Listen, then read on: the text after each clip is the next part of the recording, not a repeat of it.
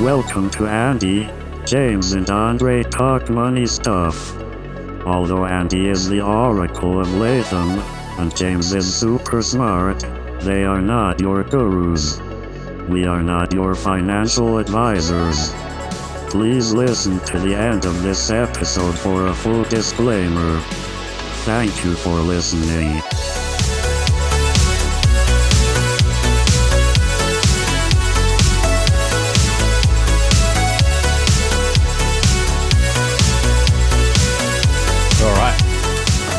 We're back after two weeks, episode 26. Uh, it's bloody December. 2022 is almost over. And it's warm. Yeah, yeah, it was hot. I, I rode my push bike to the end of Lake George and back today, and it was uh, suffered a bit on the way home. Nice.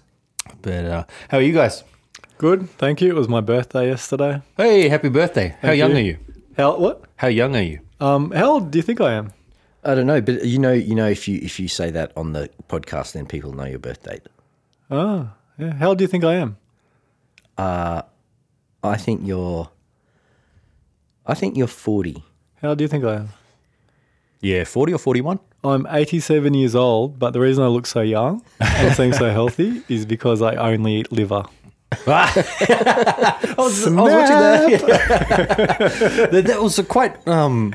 It was random. If you're if you're looking to these sort of people for guidance and like dogma in your life, Do you know what we're talking about here, James? No. there's, there's a there's a YouTube personality or social media personality called Liver King. Okay. and he was it nine tenets of like pr- primal life or something. But but he basically only eats liver, but He's totally jacked. Like just this guy's completely insanely like he looks like he's made out of like uh He-Man. Um, you know the He-Man know, like, the figurines. top he looks a like he's made out of He-Man figurines. and like his skin looks like you know the top of like a brioche bun or like a hot cross bun when it's like brown and shiny. That's not a gay metaphor at all. bro. Keep going. which is why I like to eat them. That, that, uh, but um, yeah, and obviously on steroids, and he's but for a long time as like, denied it. Allegedly, and he's he's like uh, admitted to it. He's been denying, like people have called him out for being on roids for ages, and he's been denying it. Um, but then he, he's come out and admitted it. And crazy thing is, he's got a whole bunch of followers who are like, "We still support you," and it's like the guy has literally lied to you the entire time. Like, what are you giving him a pass for? Um, people just like worshiping people. Yeah, That's a thing. But yeah, anyway, it's um yeah, my, my wife's into Naudi Aguilar, who's um a, a health dude, and um yeah, like dunks on all these tools all the time. I, I could tell this. Um, I haven't seen much at all. My wife showed me thirty seconds of this douchebag, but I could tell he was a douchebag in that thirty second clip because he he showed the douchebag pass. Like he, you know, people like flash their license and ID. Yeah. there's a special douchebag ID. He had a bo- bottle of proper twelve whiskey. And was drinking that Conor McGregor's I've got whiskey. a friend. I've got a friend that's a, a whiskey connoisseur. He says it's like a really horrible whiskey. It's yeah, like, anyway, this guy's drinking proper 12, and I'm like, douchebag straight away. It's like, Yeah. I don't need to know anything about the guy. The fact that he's promoting himself on social media Yeah. with proper 12 says he's a douchebag. Yep. So there you go. If you guys are proper 12 drinkers in the audience, just tune out now. You're banned. So I got some feedback goes from back to one. I got some feedback from Germany that that uh, that said that uh, ninety minute episodes will be would be all right by them. oh, yeah. Is that one person? Yes. Yeah. Yeah. Well, mate, next time your country qualifies for the round of 16 in the World Cup, we'll consider. But from Yeah. now, And I think someone commented on our anchor site, but then deleted the comment because I got an email. It's like your fans have responded to your podcast. I'm like, fucking sweet. Go in there, and there's nothing. yeah, right. But uh, Yeah.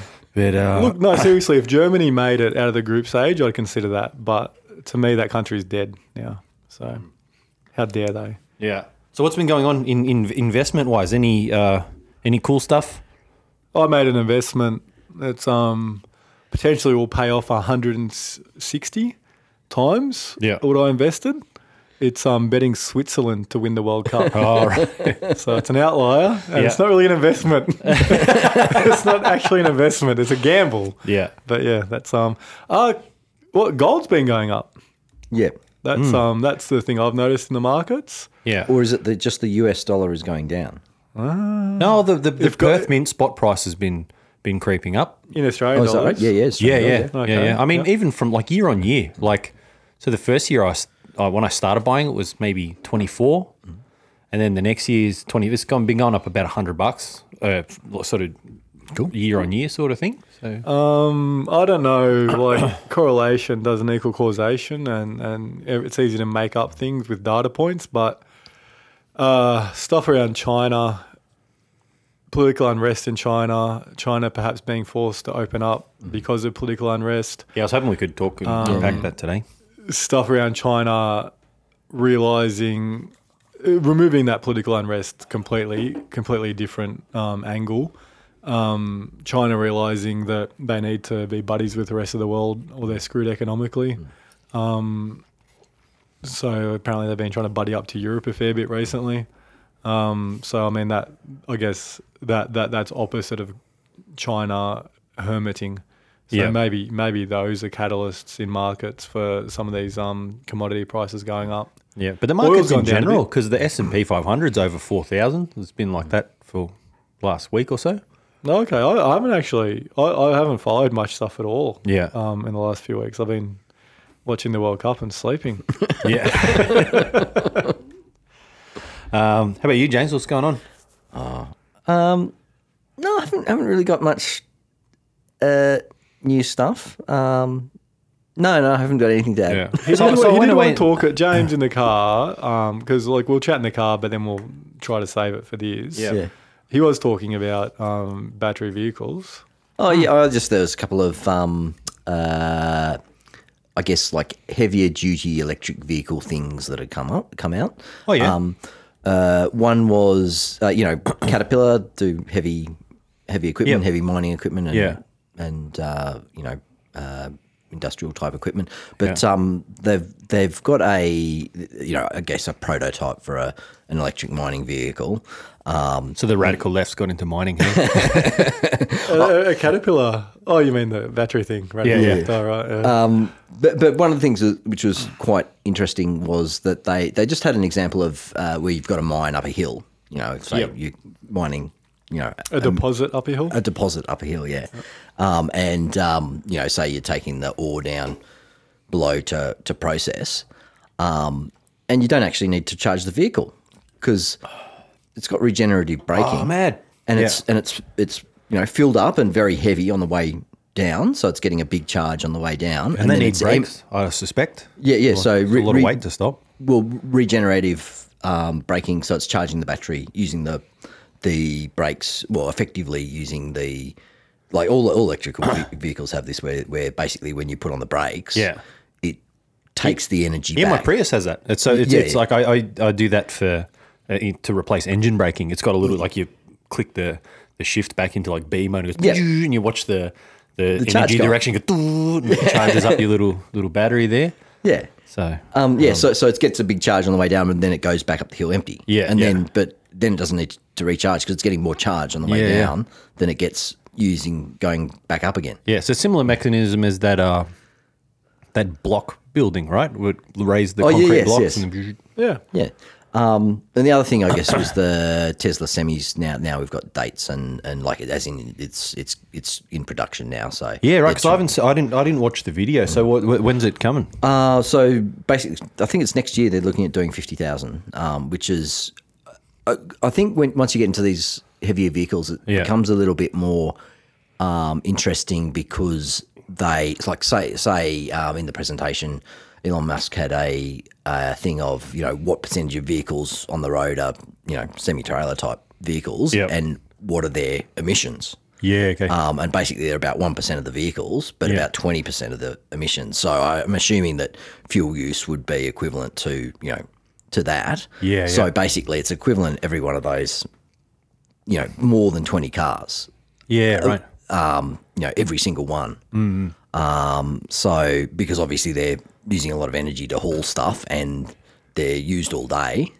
Yep. because you don't, you know, if you've got a truck, you've, you're using it for a, some sort of industrial reason. Yep. Um, yeah, so so that's quite exciting to get because that that was always going to be the more difficult. Like the the larger the vehicle you get, the more difficult it is because you've got to have the enough power Yes. stored in the batteries, etc. But the, but they're looking at sort of 800 kilometer range. Wow, you like with like full payloads and stuff. Yep, full full yeah, sorry, full payload. Yeah. Um, 800 kilometre range. Holy Toledo! So, And what sort of charge times?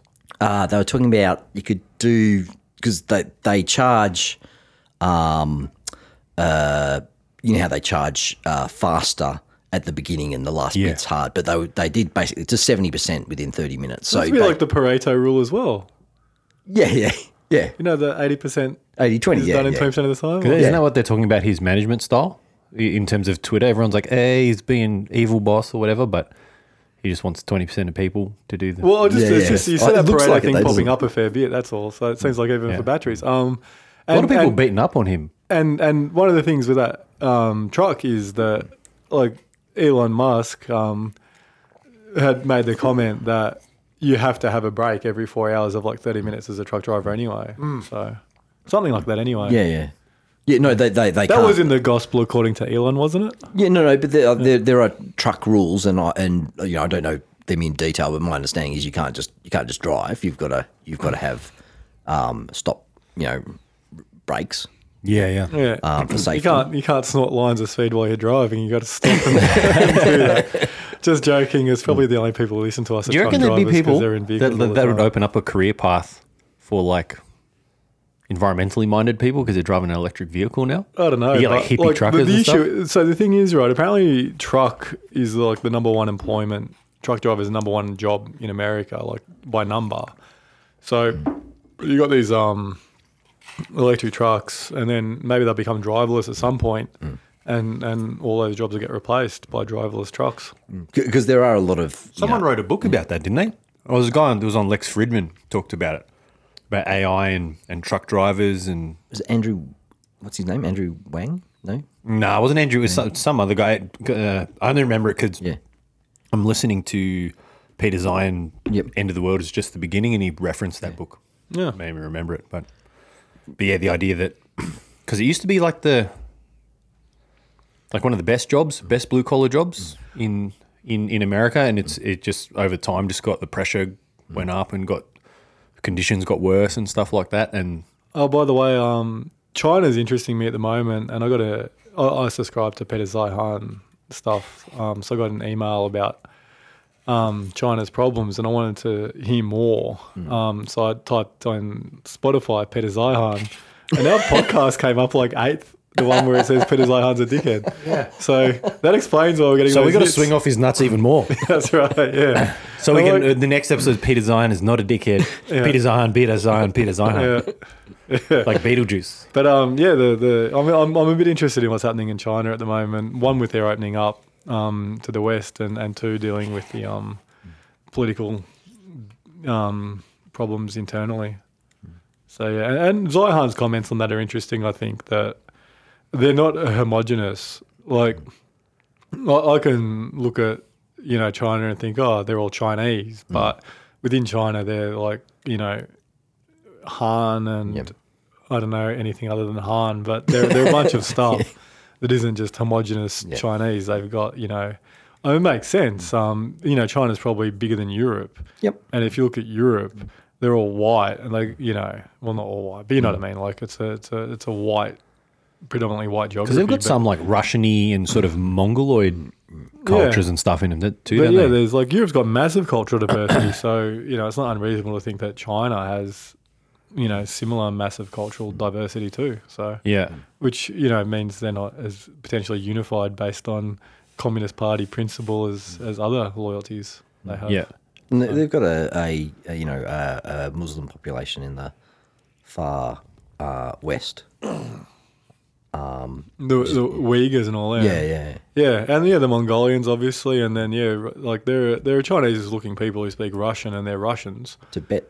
Sorry. Um, yeah. Yeah, it's a bit. I don't know. But anyway, the point is they're diverse. Yeah. Um, and, and with this idea of geography um, dictating things, um, i- i- you know, if you if you've got a massive divide, a geographical border, so to speak, then that border might have been a border that separated cultures for two thousand years or whatever. So all of a sudden, you've got China encompassing both of those areas, but geographically, they've been boxed in to create their own culture and language and, and all sorts of stuff. So, yeah, it's interesting if you think about these guys as diverse people with separate interests and, and, and how that might play out. and I think just on a human level, it's always important to think about people within a country as individuals with diverse interests and destinies, as opposed to oh, all Chinese are the same in terms of the way they think politically, all Russians are the same. How they think politically, all Democrats are the same. How they think politically. So with Obviously all this- people are complicated. So These sort of like warming relations and, and things like that. Do you think the Taiwan thing's going to cool off? Well, I, I don't see how there could be an invasion of Taiwan at all. Yep. Like, it, unless unless you're going some crazy ass scorched earth thing that's an outlier I haven't thought of. Yeah. Um, Like, if anyone looks at Russia, no one's like, oh, I want to be like that. I, want, I want to be sanctioned. I want, you know, I want to, I want to be um, a pariah. I want to potentially be on the risk of economic collapse. And China's exports, I think, are, um, you know, China is very reliant on exports, and they don't have natural resources. Like Russia's in a better better position to be like Russia than China is. Yeah. If China was like Russia, you think um, things would fall apart very quickly for them. So I, I don't see how Taiwan's feasible at all. Um, you guys have heard the term wolf warrior diplomacy? Yes. Yeah. So So, only only by name. Like uh, so I think there was like um, a thing in Chinese cinema, you know, film and all that sort of stuff, internal propaganda uh, for any country, probably. Um, so China had, um, I think, this wolf warrior kind of theme in, in their movies where I guess they go and get results, and there's Chinese nationalism, but you know, proud, strong China against the enemy and all that sort of stuff. And um, I, I don't know if like film led like actual politics, but they started talking about wolf warrior diplomacy, where um, they were, I guess, much less diplomatic and, and much more aggressive in, in, in, in posturing and positioning themselves. And yeah, it, it looks like that era of wolf warrior diplomacy is coming to an end too. Um, I don't know, like the, the, the way China's been talking with Europe, from what I've seen recently, seems much more um, collegial. yeah, but even with than- Australia, right? They they're sort of starting to talk again. And Well, and there you go. That that that, that, that further suggests, you know, the wolf warrior diplomacy thing. Yeah. We did just Ending. send Barnaby over, or Barnaby took it on himself to go over to, uh, Oh, did he? yeah, Yeah, right. Taipei or whatever. Oh, Barnaby to Taipei. Yeah. yeah, right. Maybe there's maybe there's some single women there for this man who's really into um, you know, marriage and and, and old fashioned values. Maybe there's some married women there for him. Who knows? What a tool that guy is, anyway. Um, so, uh, in in that vein, um, uh, I read some stories that uh, Berkshire Hathaway has just bought like seven point five billion dollars worth of TSMC. In uh, they they just revealed in their in their statements. There. Taiwan Semiconductor. Yeah, yeah, Taiwan Semiconductor they- Manufacturing Company. They're they're doing a big thing in I somewhere in America, right? They're doing Yeah. a big fab, and apparently it's not near water, and water's like really important for fabs or something. Is there something going on with that? Was that for cooling? Uh, I don't know. I don't. Yeah. I'm yeah, I don't know any more than that. Like, I read a story maybe six months ago that was like, yeah, they're moving semiconductor production to to to America. Well, look, I mean, if if you like the theme that value is going to trump growth going forward, theoretically Berkshire Hathaway value investors, and if you like the idea that America is going to trump other countries going forward, makes Yeah. Berkshire look like a very compelling stock to be considering Yeah, yeah, value and America. Because Yeah. all their investments pretty much are American investments based on America doing well. So yeah, yeah. And yeah, I think Taiwan Semiconductors. But that's also. do you think that would paint much of a, an optimistic picture that that they've, uh, or I guess uh, of their perception of what's going to happen in, in China and Taiwan?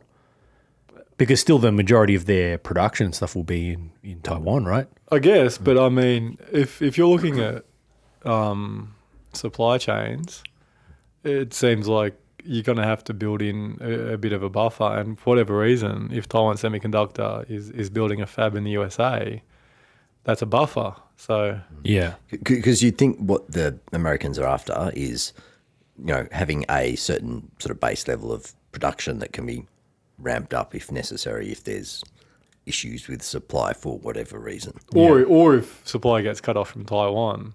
I don't know. Like if I'm if yeah. I'm a Taiwanese, let's just say I'm a billionaire who lives in Taiwan, right? Yeah. and this is really simplistic, but I'm a Taiwanese billionaire and I happen to own a thing that makes semiconductors. Yeah.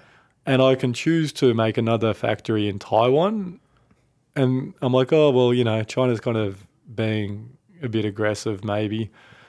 I can make it here or I can make it in America. And my goal is just to maintain my wealth. It's like, oh, may as well make it in America. Mm. They want me to make one.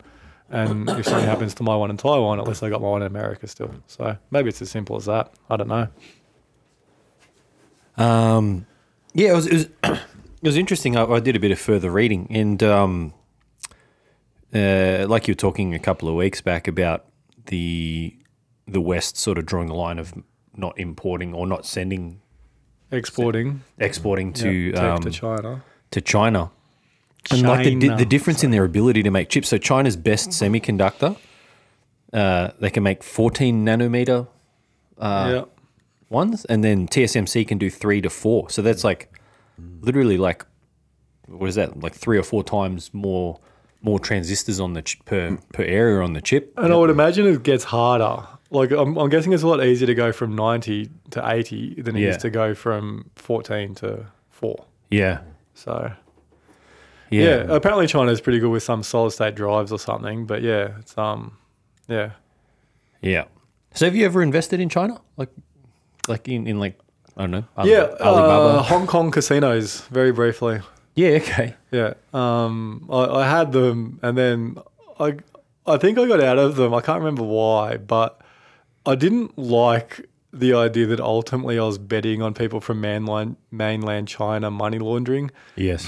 Through the casinos. But then I think I was like, no, actually, that's pretty good because they're taking money out of China. Yeah. So, Man, that's so, so, but I remember having a conundrum around that, and I think I actually concluded that.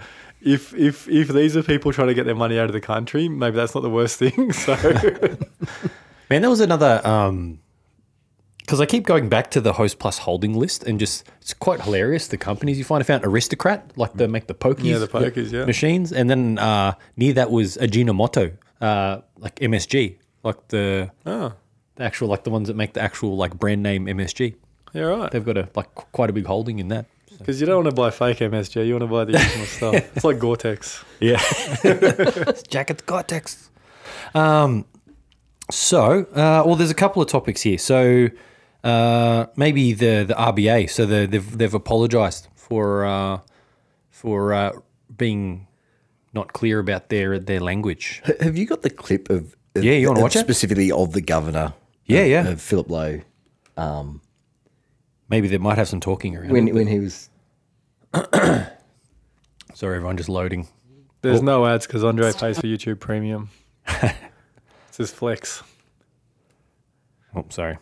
With the RBA signalling rates would stay on hold until 2024, thousands of Australians took on massive mortgage debt. It's been a shocker. We sold our house last year and bought a new one here in the area. The difference in what we'd expected versus what we're living is it's a very different world.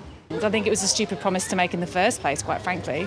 Well, that's tr- uh, truly misleading from the central bank, and they shouldn't have done that. Today, the RBA governor apologised. I'm certainly sorry if people um, listened to what we'd said and then acted on that, uh, what we'd said, and now regret what they had done. About 280,000 Australians borrowed at least six or more times their income at the height of the pandemic. Yeah, that's that's hilarious. I mean, that's Isn't that his fucking job though? Like, it's. it's like I thought you were driving the bus. Like, Uh, I'm sorry you listened to what I said, and then Yeah. you acted on what I said, and then and then now you regret what you did. Like it's like Dude, it's eerie, eerily similar. That crazy uh, SBF guy has been doing heaps of interviews, and he's Yeah. kind of like that as well. He's like, oh yeah, I don't know. Oh, like yeah, we did it, but oh, I didn't really know what was going on. Sorry. Like, I was having quite a rant to my wife who couldn't care less about SBF the other day. Um, dude, unload.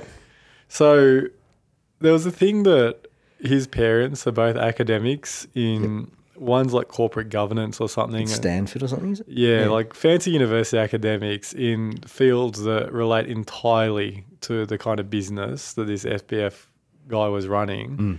It's like legal taxation or something. And like and some of the like comments when the guy wasn't, you know, failing massively were like, um, with parents like this, this guy's not going to make mistakes. Like if you're worried about risk and all this sort of stuff with his parents, that's um super avoidable. Oh, that's right. My wife's watching some show about Elizabeth Holmes or something on Netflix. Yep. And I'm like, oh, what are you watching? And she's like, oh, about Elizabeth Holmes. I'm like, oh, you know, that bitch in jail or whatever. And um, she's like, oh, you know. And I'm like, oh, yeah, yeah, like, you know, wherever this person is. Um, and then um, she's like, do you think that these people start out thinking I am going to be a criminal or do they start out with good intentions but just get corrupted really easily and just continue making compromises and, and just go downhill fast? And I was like, no, I think they're scumbags from the beginning and um, was was you know citing this SBF situation and, and how apparently with parents like his he's he's going to be really good at not failing on, on these things he failed on, and apparently his parents were living in one of the houses, so he bought a house one of his parents, so or, or for his parents. So so this um. And with, without knowing the finer details of the SBF thing, I don't think he's getting, got any money to sue me with. But um, well, he probably has heaps of money to sue me with. He's got allegedly, masses of crypto. allegedly, um, without, without knowing the details, he apparently had his parents working in his company. If that's true, Yeah. what the hell were they doing? Yeah. Or they weren't working in his company, but they're living in a company house. And if that's true, what the hell were they doing? Doing, yeah, yeah. They should know better, Yeah. right? So I reckon what happens is this: you got people who, look, and I, I started a business once, and someone's like, "You're not going to succeed unless you're dodgy. You don't succeed in business unless you're dodgy." I'm like, I don't think that's true. I think you can be honest and succeed. That business didn't succeed because I was just crap at running a business. But um, anyway, the the idea that you have to succeed, you know, to be dodgy to succeed. So I think some people look at this and they look at like all the crap that happens. Like someone does something bad, they got a good lawyer, they get out of it. You know, all the moral hazard and, and the lack of punishment for the moral hazard. And it's like, it's not fair. The game's rigged. It's not fair. And it's like, screw it. I'm just going to be one of the people who gets the most out of it. You know, morals are just things to um control the sheep, and and I, I'm not a sheep. I don't want to be a sheep, and and I just won't apply morals, and that's what I think happens. So I think the Elizabeth Holmes of the world, it's not a slippery slide. I think they just completely reject the idea of having morals, and and I think the F- SBFs and all that of the world, they they do too. And um, imagine being an academic and you're on a couple hundred grand a year and you're studying and potentially lecturing on people who defrauded the system and walked away with millions and millions. Maybe eventually you're like, well, you know, instead of studying these guys, nothing happens. Maybe do it myself. I don't know. And I said to my wife, I'm like, look, if you're in your 20s, you don't have kids and all that sort of stuff, like this Elizabeth Holmes, I'm like, I would totally, like, if just given, like, removing the moral side of it, if someone's like, you can be a crook and get away with it, or if you don't get away with it, you can potentially hide a bunch of money somewhere no one knows about and go to country club prison for 10 years, but you've hidden $50 million. It's like, why wouldn't you? And she's like, I wouldn't want to go to jail for any time. I'm like, country club prison for $5 million a year. Or you can work, you know, nine to five, spend however, however many hours you need to cooking and cleaning. You've probably got three hours a day, if that, for yourself in a normal job after you've done everything you need to do. And you don't walk away with anything close to $5 million a year. So, you know, you roll the dice if you've got no moral compass. Maybe that's, you know, as simple as that. It's just basic maths. So, yeah, that's that's how I reckon it all works. And, yeah, I, I don't know how much his parents had to do with it, this SBF, but um, they were they were touted as people very relevant on the upside. So maybe they should be brought down on the downside. And if they were living in that house, Yeah. wh- how how can they justify that at all? It's, it's They were either really bad employees or they were profiting off something they should clearly know is dodgy. But there's like a massive amount of that sort of, uh, I guess, lack of empathy or whatever to like in terms of how hard they screwed some people. I was, uh, I'm just going to play a clip oh, to yeah, you. yeah, cool, cool. Um, We've gone on a tangent, but anyway. yeah, we can come back to Philip Lee. is this the one? I hope this is the one. Yeah, listen to this. I first got into crypto in my mid 20s. I only invested in a very s- a small amount. I took the time to learn and study how the technology works. A few years later, I invested a bit more as I gained confidence in the in the tech, And in 2020, I uh, actually sold my house, and that's when I went all in, uh, all in on crypto. Brutal.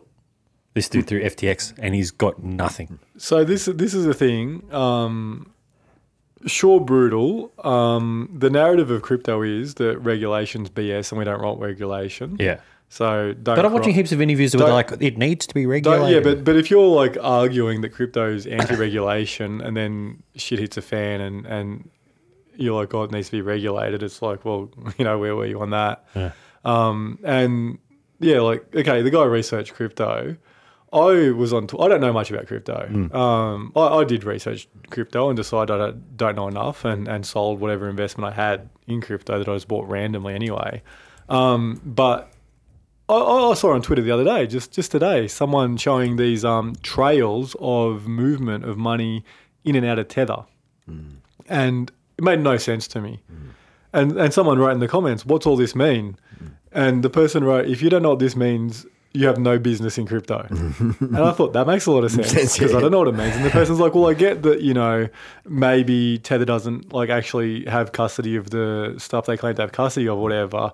And the person like reiterates, "It's like great that you understand that. If you don't know what this means, you have no business in crypto."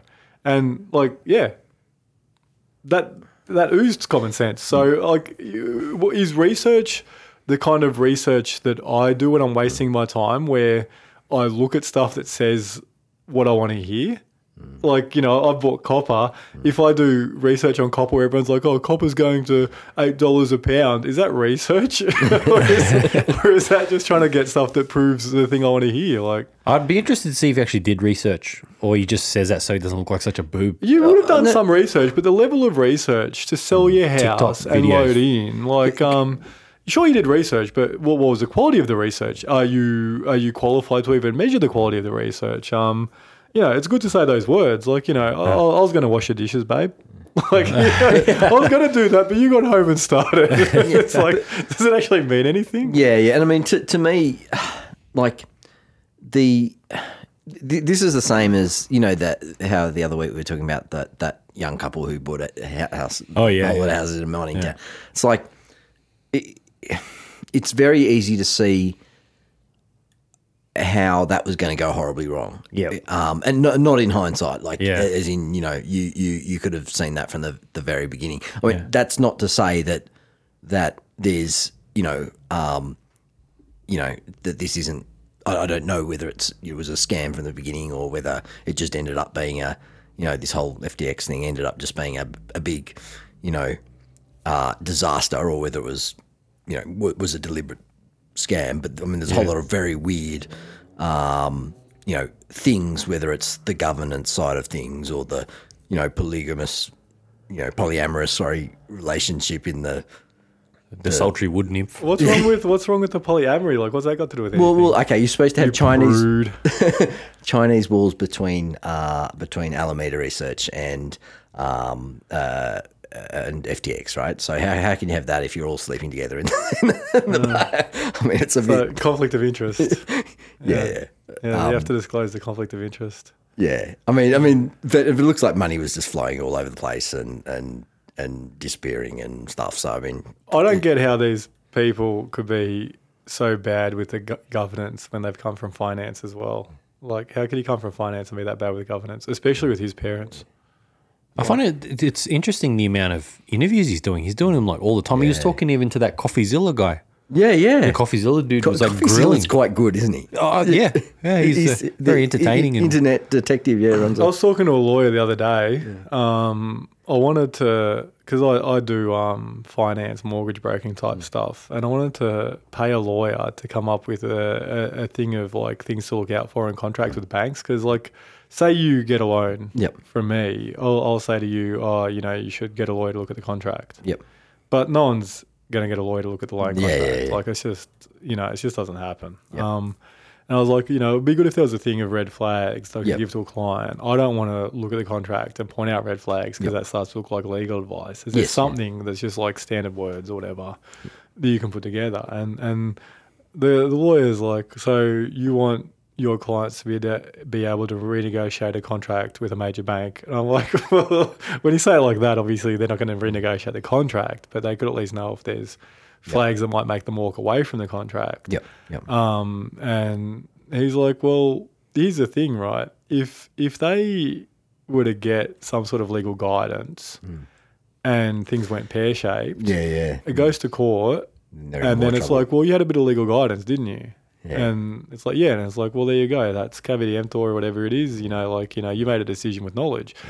In some ways, clients are better off signing a contract that's overly onerous Yeah. because it actually won't hold up in court Yeah. because it's such a BS contract. Yeah. And this isn't legal advice to you guys at all in the audience, but just an interesting thought that um, being extremely naive and stupid in law Yep.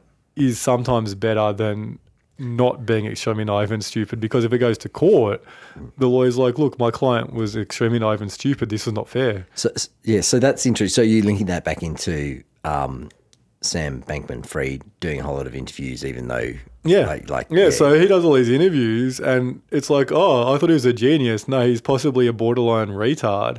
And it's like, oh, he goes to court. Well, look, you've heard all the interviews. This guy's practically retarded. Um, I don't think it you can makes say sense. that anymore. Oh, well, yeah, practically not very developed in terms of mental capacity.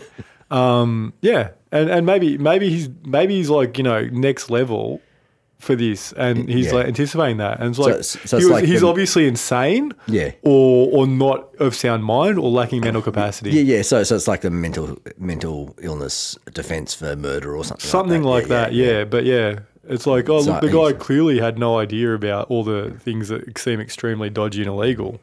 He even said on these interviews. Yeah. Who who else would do that apart from someone who's an absolute fool? And yeah, there you go. The defense is my client's are fool. Who knows? It was interesting that there's there like um, I think there was a thirty thousand clients in Australia, and like some significant funds had holdings Yeah, in yeah. FTX. But here's the thing, all right. I don't know much about crypto. I probably know more than you two about crypto, right? Would you agree with that? oh yeah, for sure, I know. Okay.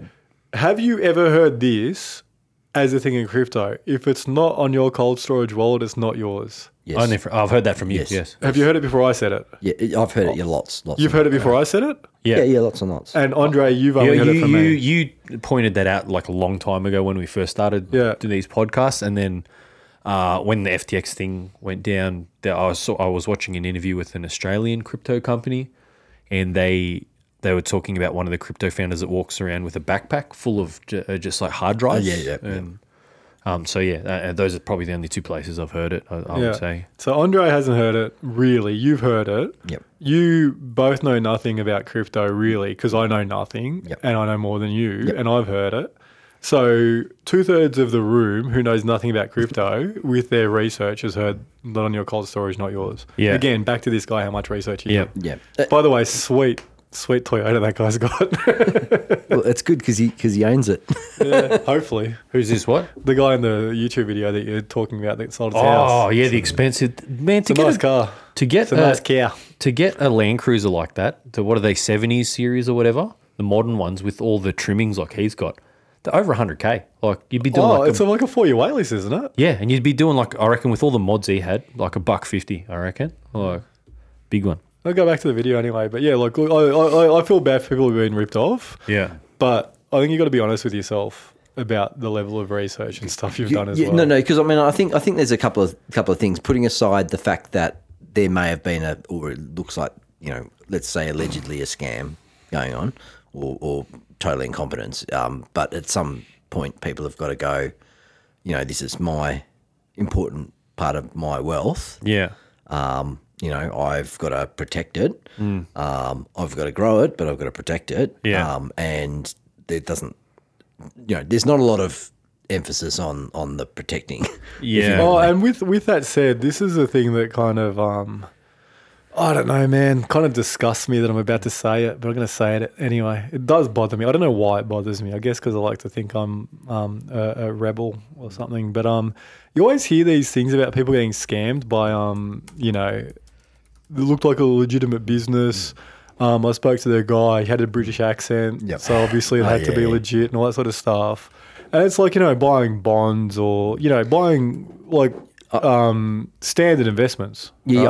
I, I, there was one. Sorry, just to but let that you continue a second. There was one where they were using prospectuses, or like as in they were making their own uh, badged prospectuses of uh, like I think it was like J.P. Morgan or some some um, large American financial institution. But but you go on, go on. Sorry. So look, I, I, I don't use CommSec for my um, stockbroking. I've got an account, and um, I, I I was too lazy to change it, and it's cost me a fortune in fees over like the decade I've used it because there are other cheaper brokerage platforms. But at the same time, it's like maybe there's a case of overpaying for, you know, services from CommSec or I don't know who's that first colonial first choice or whatever for their products. Like the, the the industry Yep. effectively, the big players in the industry, the industry itself, mm-hmm. the names you know, the brands you know. Maybe there's a case for saying sure they're going to take you know 30 basis points more than they should, mm. but I'm not going to lose all my money to a scam. Because like if the first goal of wealth is don't lose your wealth, Yeah. I change brokerage platforms to save um, you know 30 basis points a trade or whatever, 100 bucks a trade. But I go on some brokerage platform that turns out to be a fraud, give them my bank details, deposit hundreds of thousands of dollars, and then it's all gone. It's like, would have just been better off staying with CommSec. It's safer. No, no, but I, I think those kind of things are, are are relevant. Say, say for instance, the one that I'd come across uh, sort of regularly is um, like self-managed super funds um, versus like a regulated super fund, and the um, there's like a government um, levy that applies to regulated funds. I think it's something like three basis points. Uh, but what it means is that if a regulated super fund, which you know obviously they've they've got a got their own hoops that they have to jump through, but if they end up getting caught up in a scam, um, then that regulated that you know three basis points basically goes to compensate, um, you know the people who could get caught up in the scam in the So explain fund. that. So I've got a super fund. It's called um, Andrew's Regulated Super Fund, and I get caught up in a scam as Andrew's Regulated Super Fund. So so you know so, so if you've got a yeah like a regular regulated super fund that that you know has a trustee and they have all the you know So Hostplus. yeah like a Hostplus or So whatever. Hostplus, if they get caught up in a scam, yes so if Hostplus buys into FTX, yes then what? then basically there's a there's a three basis point it's a, it's about three basis points um, levy on um, every single person's account um, uh, you know who's in a regulated super fund and basically that that money's I guess put aside to compensate people who are caught up in scams. So Hostplus buys into FTX, which is allegedly a scam. We don't know for a fact. yeah yeah, right? yeah. we don't know for a fact. have, you, have you seen that? Um, like there's this guy in Spanish telling a story. and He does a laugh, and it's like this high pitched, like Oh, they use Like him. They yeah, they use him for like mistranslations all the time. They're like, and then he said this band was good. Eee! Yeah, Like, when it- that guy allegedly scam? the guy with the moustache. Um, have bet you it's seen out there already. I bet have you you seen it, James? The Spanish dude that does that laugh. Oh, it's so I'm missing out on a addictive. lot I'll do It some brings research. I'll joy. bet you there's someone's already done it. Yeah, but um, yes, no, the, yeah, they would have been translating his stuff on FTX for sure. Yeah. But um, eh, yeah, just anyway, allegedly a scam FTX. Um, so Hostplus buys FTX, and it goes pear shaped, and then someone from Aussie Super, part of their 0.03 percent or whatever, goes to compensate for Hostplus's screw up. Yeah, so I think it's like a, it's basically an industry levy, so it goes off into some sort of industry compensation scheme. But then you're the Hostplus guy who invested in that, and you're not very cool at the parties at Christmas. They're like, "Thanks, man. We Yeah, have to pay, pay for you to be an idiot." in the context that obviously there's a trustee and, and a regulated super fund's going to have a whole lot of hoops that they can they have to go through in terms of their investment committee and investments. They can, you know, investment strategy and all that kind of stuff. Um, but that that doesn't apply. This thing doesn't apply to things like self-managed super funds. Yeah, uh, I, I, I don't want to be shilling for you know the establishment in terms of their financial products. I really don't Yeah. because I don't like the establishment in terms of their financial products because they seem like massive ticket clippers. But asset protection, Yep. as you get older, in theory, you do less stocks, you do more bonds because that's less risk, Yep. greater asset protection, blah, blah, blah. So you can do shares or you can do shares through, and that's the, you know, one return. And then you do shares through an established vehicle, um, whether that's, you know, buying Vanguard through CommSec or something. Um, and because of CommSec fees, you get a slightly less return Yep. but you're you're just dropping down the risk a little bit. And you know, for a small amount of basis points, maybe that's okay. Yeah, and, and I- yeah, and I guess I guess it's worth um, thinking about it in that in that context. Um, you know, because there are obviously um, certain things. th- There are certain investments that you that are, you know, not only in terms of investment risk, but but other types of risk, whether it's that kind of type of, you know, administrative type risk that that you can, you know, um, reduce, and obviously it's likely that you're going to end up paying to reduce the risk because you're going to be with a larger institution. I don't think it's any different to going. I'll put my money in a, you know, in a uh, you know a bank, uh, you know, in a term deposit, rather than you know something that's less less well regulated. The um, you remember those sandwiches you make yourself? It was like a fashion in food. What were they called? Deconstructed sandwiches. Huh? Is it like a thing? You get deconstructed sandwiches from cafes, and it's basically make your own sandwich. Is that well, that was a thing, right? Deconstruct like open sandwich, open face sandwiches. So I don't know. I, was, I never had one because I'm not going to pay for a sandwich that wasn't constructed. But um, the, uh, I think it was maybe it was an open sandwich, but they were called deconstructed sandwiches, and I was like, maybe you have to like you know put all the ingredients on the bread and close it yourself. It's like that's what I pay someone for. But um, I made a joke to my wife that you know soon there'll be a thing called um, you go from coffee to decaf, there'll be recaf. They, they recaffeinate the coffee. Um, yeah, I had a point around that for um, this finance. Oh, that's right. Yeah, so from um, you go from you know centralized finance to DeFi, maybe it's going to go to refi.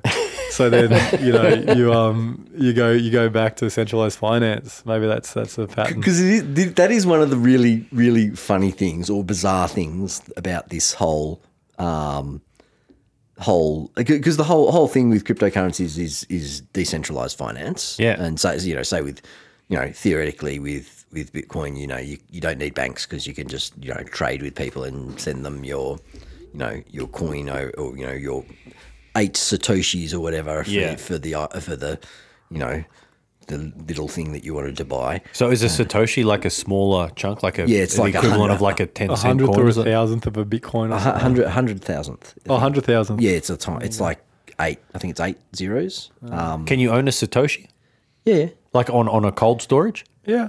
I don't see why not. I mean, like, you don't have to buy an entire Bitcoin. You can buy a portion of a Yeah. Bitcoin, and a Satoshi Because is that's like completely inaccessible, a, a portion of a Bitcoin. even at fifteen grand. Like who the, who can afford a Bitcoin? you probably can, Andre. Well, I mean, but you know, like if you're going to use it as a major currency, like so if- so that must mean a, a fif- uh, fifteen cents for a for a satoshi. There you go. And the transaction fees, probably, I don't know how much the transaction fees are. I remember getting 20 bent bucks. over on um, transaction fees doing my stupid NFT stuff. Yeah. Market research is actually quite well spent money in hindsight. But but Why it, was it quite well spent money? Because if you haven't listened to previous episodes, I did research into NFTs. I bought some because I owned a company that was massive in this crypto space, and I decided it was all nonsense and I should sell the shares in my company. And the shares have gone down by at least fifty percent since I sold them. So the research was worth it. um, so you uh, just going back to uh, it's kind of a little bit ironic that the the this whole space looks like it's it's oh okay well we've got to regulate this you know decentralized finance thing now. So it's like it's almost like getting re um, re-centralized, I guess, even if it's in a different format. I know, like I could just picture some dude wearing like one of those Matrix leather jackets five years ago, and and like talking tough about DeFi, DeFi, and like now at the exact same Starbucks in their Matrix jacket, talking about the need to like regulate this stuff um, but is is they have to be wearing the Matrix leather jackets, right? is it is it actually an indictment on the actual cryptocurrencies or just some shifty prick that's got a business brokering the things? It's it's it's it's it, money isn't evil. People act evil around money. Yeah. money is just a you know this thing. So Yeah. money's not the root of all evil. It just brings out the evil in people. Um, and yeah, so it's not the fault of anyone. It's it's it's just the nature of things that Yeah. you know when when there's a moral hazard, there's going to be immorality. It's as simple as that. And you could argue that if we had had, if money had never been so heavily regulated, Yep.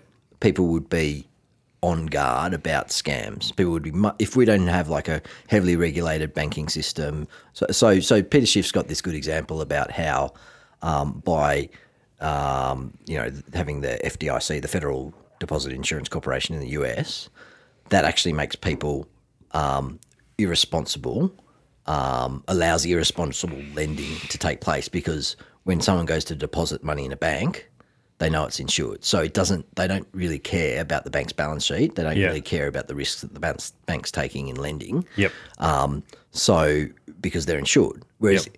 if there was no insurance there, they'd be like, "Give me a consumer report.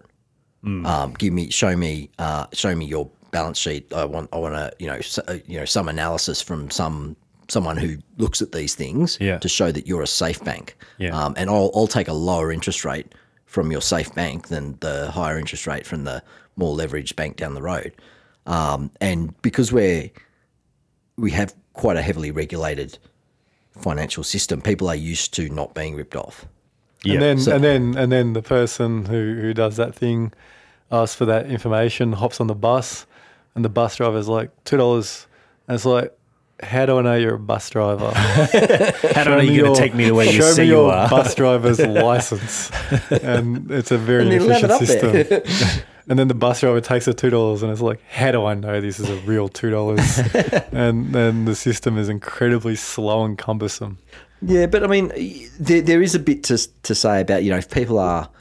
I- I'm not saying that you know we should get rid of all these regulation and stuff like that, but but there is uh, the the reason scam scams wouldn't work or would be much less effective if people were on guard. Like if you know someone's likely to rip you off, Yep. your chance of getting ripped off by that person are, are very much decreased. Yeah, hundred percent. Um, if if you have trust, then there's room for scams. If you have no trust, scams are very difficult. Yeah. Uh, the interesting thing with the crypto stuff is that the whole argument was this is supposed to be trustless Yes. environment. So the the potential to transact in a trustless way makes heaps of sense. It's crazy that that being the great like um, holy grail of crypto seems to be how many people fall for Yeah, yeah. trust based scams. Yes. Yes.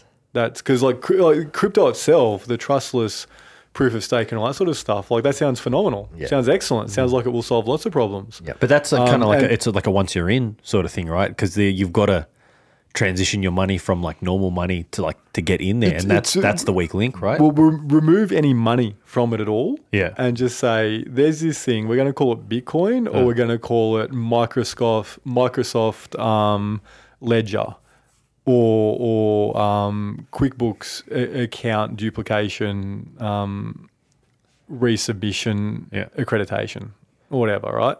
And what it will do is it will prove in real time when someone says they own an asset that they own the asset yep. and you can buy it and you can get paid for selling the asset at the exact same time as it changes hands. Hmm.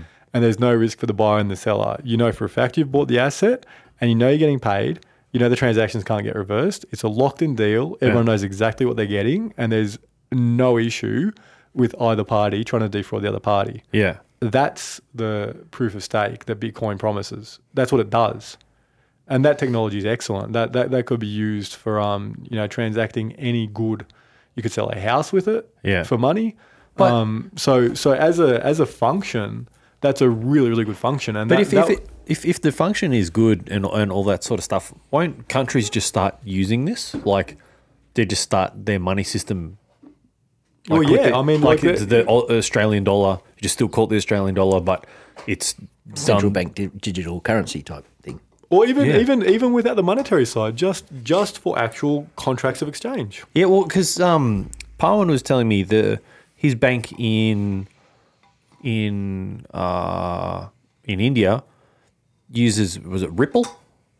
Ripple. Uh, yeah, XRP, I think is the code. to um to send information backwards and forwards, and so it's like instantaneous. You can get money from from India just like that. Yeah. like nice and safe and all yeah, that. so I mean that, that that that all has value. It's just really weird that that was like the the the big sell for this stuff. Trustless environment to operate in. You Yeah. don't have to trust the person. It's all there on the ledger. yeah, and you can see it in real time and, and it can't be manipulated because so many parties hold the ledger and confirm the ledger. Like all that stuff's fantastic. It's just insane that that's where it started and where it ends is people putting their faith in crypto messiahs.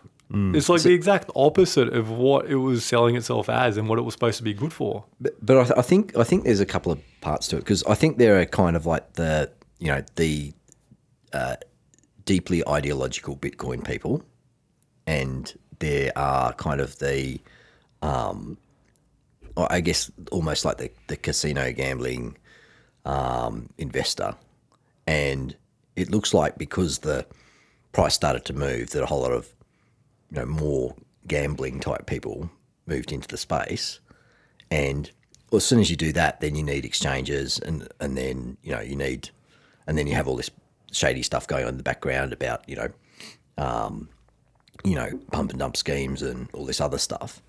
Um, so it's it's almost like uh, the the idea got overtaken by, I guess, like the gambling investor type side of things.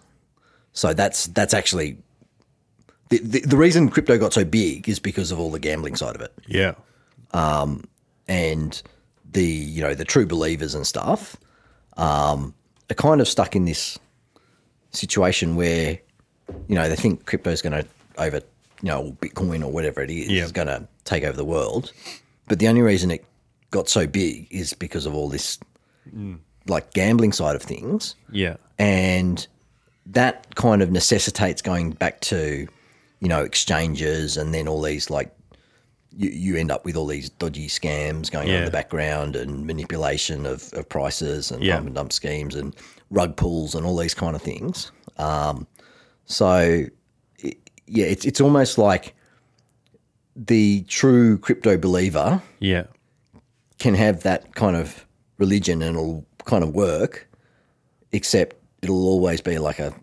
I feel, it'll always be like a little thing on the side because most people honestly actually like having banks and like being able to, you know, if something goes wrong, call someone up and if they forgot their password, you know, Yeah. being able to call someone up and go, I forgot my password, can you, Yeah. you know, I think, I think for most people, the idea of having a, you know, a wallet and if they lose their password, yeah, or you know they're, they're then or they're not particularly tech savvy, uh, I don't think people would like to have their money sort of tied up in that kind of thing. yeah, Um, and, and the other thing for me is it's it's it's just a different type of money. It's not actually an investment. It's not an investment. yeah, It, it, it's it's there's there's no productive side to it. It's you know even if you're taking the sort of Bitcoiner view that it's digital gold or whatever, well, gold's not productive. It's just a a thing that that sits there yeah, um, and sure it might help you sort of avoid or get get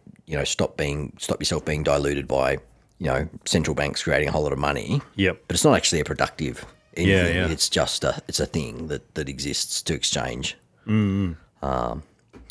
But yeah, so yeah, because like, what are the real fun- world functions of gold besides like it's because basically just ornamental, right? It's sort of you know you can make re- like jewelry, uh, Well, I mean, I think I think electronics, maybe. you know, like uh, I'm, I'm a bit sympathetic to sort of Peter Schiff's arguments on this, which is basically, well, actually, most gold in the world is used for jewelry. Yes. There's, you know, there's gold held in central banks. There's gold held Yeah.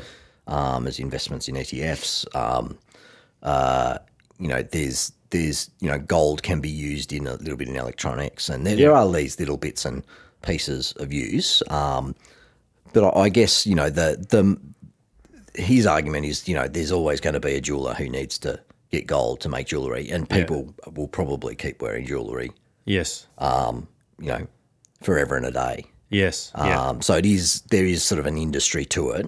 Um, and Even at the low end, I mean, you look at you know any cash converters that you go to, and uh, and uh, yeah, the big sign out the front, you know, cash for gold and Yep. and or any any sort of pawn shop there. But um, So, so I don't, I don't think it's, you know, it's obviously you. It's not an industrial metal, but but there Yeah. is sort of in, in, industrial use to it. Whereas, you know, Bitcoin, you do kind of wonder. I mean, the, the one, th- the thing that really would concern me the most if I own Bitcoin is that, you know, okay, well, it's come round mm. and it's been kind of cool for a while, but do you think the next generation are going to go, oh, that Bitcoin, that's cool? yeah, Whereas the, you're likely still likely to get women who want, want to wear jewelry. Like, Yeah. you, know, in hundred years' time, I'm sure Yeah. there's going to be women who want to wear jewelry. yeah. I even even think there's something just in the name crypto. It's like such a like a butch sounding word that like young dudes will like it and. And the, amount of times where I've, I've, you know, people ask what I'm up to, and oh yeah, you know, researching investing, and this is the main thing. So I just read and invest and work in my house and blah blah blah. blah. And they're like, oh yeah, yeah, I've, I've been investing. Oh yeah, what? Oh, crypto. Okay. yes. Um, Yeah, because I mean, obviously, blockchain is is here to stay, and Yeah. in, but you know, we don't know what that's going to end up being. Yeah. But I just wonder about particular brands of, Mm. um, like I mean, it looks like Bitcoin and Ethereum are going to survive, and Yeah. I don't know about the other Yeah. other stuff. Yeah, I feel I like yeah, I'm a bit like it's it's um I feel like the uh like with electric vehicles, I let other more speculative people do the do the the edge cutting and the pioneering, and if it becomes like ubiquitous with normal day to day life, sure, you know. Yeah, yeah, yeah. That's It's that's a pretty good survival mechanism saying you first. Yes,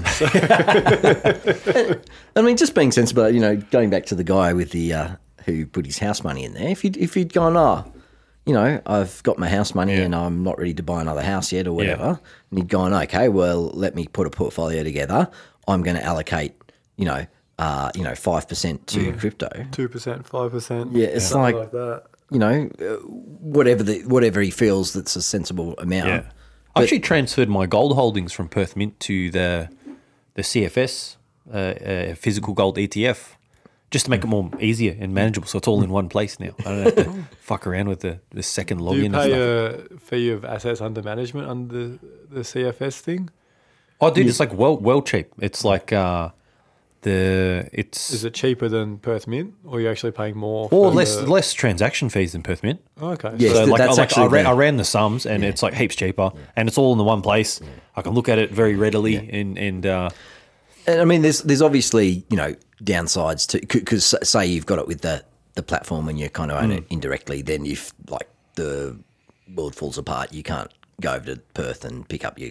I think you can. No, no, no. But if it is in the Perth Mint, you can. Yeah. But if if you're if you're um, if you've got it on a on a platform, the platform kind of owns it, and so you know you although you're you know you know we're talking more extreme Yeah, yeah. situations. I'm not not talking about like Yeah. if the gold price, you know, if if inflation gets to twenty or thirty percent or Mm. whatever, and you know, obviously that's going to be reflected the same Yeah. way in both things. But if if money disappears and you know you want your physical gold, yeah, Um, yeah. Well, I'd have to go to my local CFS office or something, and then they have to go to uh, it's held in London, I think. Yeah, the, yeah. the, the But- physical ETF. but I think I think Oh, I the think what, London gold. I think that's what- um. Have you? If you're a gold bug, Mm. that London, there's no gold in there, man. Maybe. Not in your pocket, and not your gold. oh no, I don't know if that's because I I, look, I don't think I don't know if it's true either. London Gold Exchange, don't come and send James Bond onto me, but there's like been so much stuff around those vaults not having what they say they have. all, all So much stuff in the all- gold bug all- community. I don't I don't know specifically about that, but my understanding with the underlying ETF that they've used, um, it has a you can actually go onto their ETF website and they'll give you a list of all Serial number. serial number for all the bars that they hold. Yeah, apparently like that is like there's like serial numbers, but there's not actually a matchup when you do the audits. Apparently, I don't know about any of this because I haven't been a gold person, but I remember reading years and years ago. Mm. It's like so much cynicism around the gold holdings in these places. It's like mm. there's no gold there, or there's mm. basically like it's yeah. That's why they always talk about gold runs. Like when they say they want physical. Yep. Like when when when the gold market's calling for physical, it's this big moment that's going to moonshot gold. Sounds a lot like crypto all of a sudden, doesn't it? um, when they call for physical, it's going to moonshot gold because all these um, vaults that are supposed to be holding gold don't have it, apparently. The, the, the, I thought the big biggest. Well, that's have even, but no that's even in the danger in the way I was holding gold at the Perth, Mint, because yeah, it was, but I was it's un- backed by the uh, Western Australian government at Perth Mint, whereas I don't think these other ones are backed by any yeah, yeah. um, government guarantee. And the the other thing that they, I think, with the Perth Mint, they have like unallocated and allocated, but either way, they've actually got the the physical. Yeah. Look look at gold bug stuff and you'll see stuff saying that the gold in these like London things and stuff like that, it ain't there. I have no idea, but that's it's just But- quite but- funny in that context. But does this of- come back down to that to that about. Steve Keen thing that you know when you when you need physical gold, you actually need beans and a shotgun. Yeah. I was, I was he uh, his interview with Lex Fridman popped into my YouTube. Oh, did uh, it's uh, I listened to it a couple times. But he's a cool guy. I like I like Steve Keen. Always at least he's interesting to listen to. No, I can tell you. He always sounds like he's angry. having to explain stuff to us idiots. Yeah, it's funny hearing someone within a like a really obviously Australian accent. Yeah. it's like, oh, that market's an angry bastard. Yeah. I like the idea that someone with an Australian accent also has a brain because we're so attuned to English people being the smart ones. I don't know what it is in our culture, but like you remember the like late night sales thing? And there'll be like some scabby English accent trying to sell like some crappy jewelry or whatever. It's like the worst English accent ever, but it's like I think people buy it because it sounds authoritative because it's English. It's like such a chav accent. anyway, Right, so was that scene from Snatch where they think they've got a diamond? It's moissanite. what does that mean? It means it's worth fuck all. um, Yeah, I mean, I I guess the the thing, yeah, there's there's pros and cons of different ways of holding stuff, and obviously the most conservative way is to, you know, have your own. so what you're saying is, at some point, I should Take withdraw physical. the funds from there and buy Krugerrands or something. Yeah. They take physical, But- but- but then but then the exchange fees on physical are insane. So yeah. And here's the other thing, right? If you're like, there's shops that. But does the physical like uh, like e- even like the like the liquidity of something physical like is there going to be guaranteed that like uh, someone will buy that from me at the pro- at the spot price? exactly, and that's not because um, It's like I don't want a Homer Simpson coin from the Perth Mint, dummy. So my, Like- my dad, bless him, he's um he's he's a good guy, looks after his kids. Um, he, he tried to teach me a lesson, and I was going to Korea, and I was starting a job in Korea, and I'm like, look, I'm gonna get money when I go to Korea. I'm gonna I want to just like party when I first get there, catch up with some friends because I was been in Korea previously um, for the World Cup, best World Cup ever, Daehan Minguk. Um, but anyway, um, yeah, so dad's like, yeah, I'll, I'll give you some money, son. Don't worry about it. And he puts his coin in my hand. I'm like, what's this? He's like, it's gold. Not only is it money, it's better than money. And I'm like, all right. I'm like, I'd rather just like cash. He's like, no, no, no, no. You go, because this is Asia, you go to any jewelry part of town and trade this in. That's the way to do it. I'm like, fuck, all right, I need the money, sure. Um, take it to this part in Seoul, the jewelry part of town. Yeah. Get paid like 85% of the gold value for it. But I'm like, well, I need the money. yeah, But, but I think, I, I do think want to go partying. I'll man, that, that reminds me of. and, uh, and I had to go to like eight jewelry shops to even do it. Um, so yeah, because Dad's lesson was supposed to be that Asians value gold. Yeah. and you know you'll, you you'll- found out they value it at eighty five percent. you'll exchange it and it'll be good. If anything, you might even get a premium or whatever. Um, it was like a um, gold sovereign or a cougar. Yeah, yeah. Whatever it was. Um, yeah, but anyway, I, um, yeah, I, I, I said I don't think that's a good idea. Korea's not as um, it's not South Asia. Like you know, I get that in South Yeah, Asia, that might make sense. Um, I'm like Korea's like going to Sydney. Like you can't go to Sydney. With a gold coin, but, but anyway, you want to teach me a lesson, and yeah, the, the lesson was that you get eighty-five cents on the dollar for gold in Seoul at jewelry stores. At least if you're me, you do. But, but I mean, I, I, you know, personally, wouldn't the way I, I would think about it is, wouldn't you have, you know, um, a whole lot of, you, you know, silver coins or something like that? Because silver's a much more usable don, denomination than. yeah. Yeah, you can put them in a soccer sock and swing it around and whack someone in the head with all the coins. And But knock 'em silver out used to be the like the standard before gold, wasn't it? Depends where you are, I think, and all sorts of stuff. But I, I, look, I, I'm, I'm using gold as a financial thing, not a um, zombie apocalypse thing. Yeah, yeah, yeah. And, and I think I think that it's um, you know, I guess going back to that Steve Keen saying that that that really like once it gets so bad that you actually do need the gold. Yeah. you haven't got a you know a personal like security team. Yeah, yeah. it's like, and you might find that if you go to get some guys to be your personal security t- team to look after your gold, that Yeah. you just end up with no gold. Yeah, yeah. And this is the thing as well. Like ultimately, I I started off as a gold bug when I did investing, and I agree with Buffett that it is a barbarous mm, relic. Like it's it's what does it do? It does nothing. Like gold and Bitcoin aren't so different to me. Mm. I I'll have I, I, I, like you know a few weeks ago I was like I think gold um is a good place to be looking at the moment mm. because I think it will go up because other people will make it go up, but not because it's got any intrinsic value. Like what what's the intrinsic value calculation on gold? It doesn't mean because there's no calculation, it has no value. What's the mm. intrinsic value calculation of my liver? It's still got value, but um, yeah, like in, in terms of investments, um, like yeah, like it, it goes up and down gold, mm. and and and obviously it's been you know a thing people are interested in for thousands of years, mm. but in and of itself, you know, whatever. Man, I'd, I mean, I'd s- rather own a pizza shop in a oh. lot of ways. You know, if someone's like, oh, you can you can own a whole bunch of pizza shops, or you can own gold for ages, or like you just get one. We don't know where the world's going to go at all. We have no clue about the direction of the world, but you can own a bunch of shops that make really delicious pizza, or you can own gold. It's like, well, probably taste buds trump gold, like realistically. I'll tell you what I would do um, is have a business that deals in gold in between me and the gold. Uh, I've been looking at uh, And that's a funny thing. If you're like, if the businesses that do that, right, the middlemen, yeah, dude. I've push, been, I've been push looking how at valuable gold is. It's like if you value it so much, why are you selling it all the time? Yeah. But I, I was because I was looking at this that royalty streaming uh, ETF from from BetaShares, and just been looking at the companies that are in it. And I looked at started with Franco Nevada, and you know I'm not that smart with like looking at balance sheets, but that one is like obviously really awesome. There's like what makes you think the Franco Nevada balance sheet's really awesome?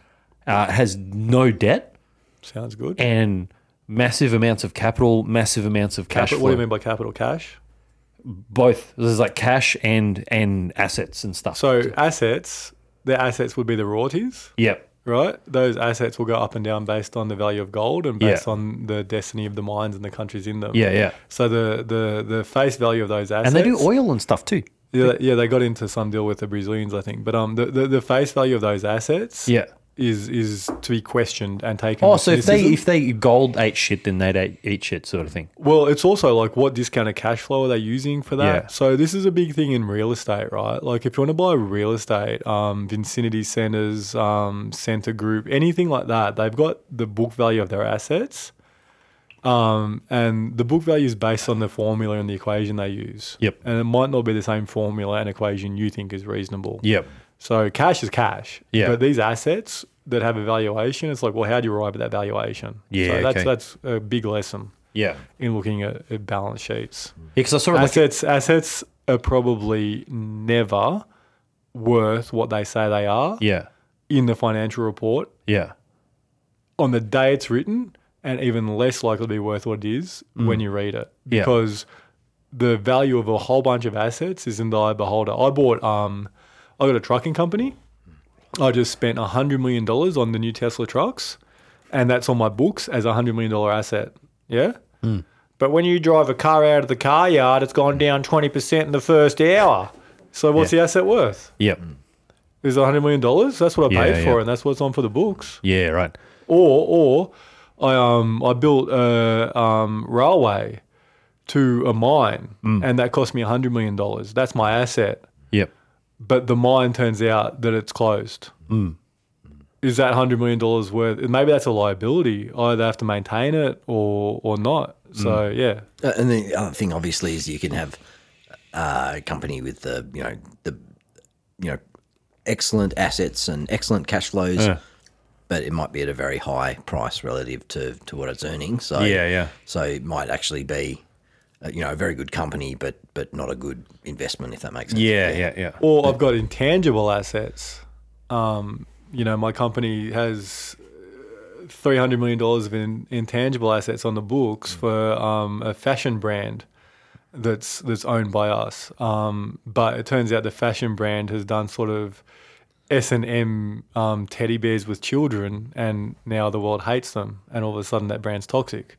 So that Yeah. intangible asset was, you know, apparently worth three hundred million dollars. Now it's worth nothing, and maybe I have to sell it or pay someone to take it off me. Yeah. to, probably not pay someone to take it off. Is this the company that's got beef with Kanye? Balenciaga or whatever. Yeah, it is. Balenciaga, the, yeah. the one where uh, people are mad at Nicole Kidman for whatever reason. But um, yeah, Huh? it was like little kids like posing with teddy bears, but the teddy bears like look like they're in bondage kind of stuff.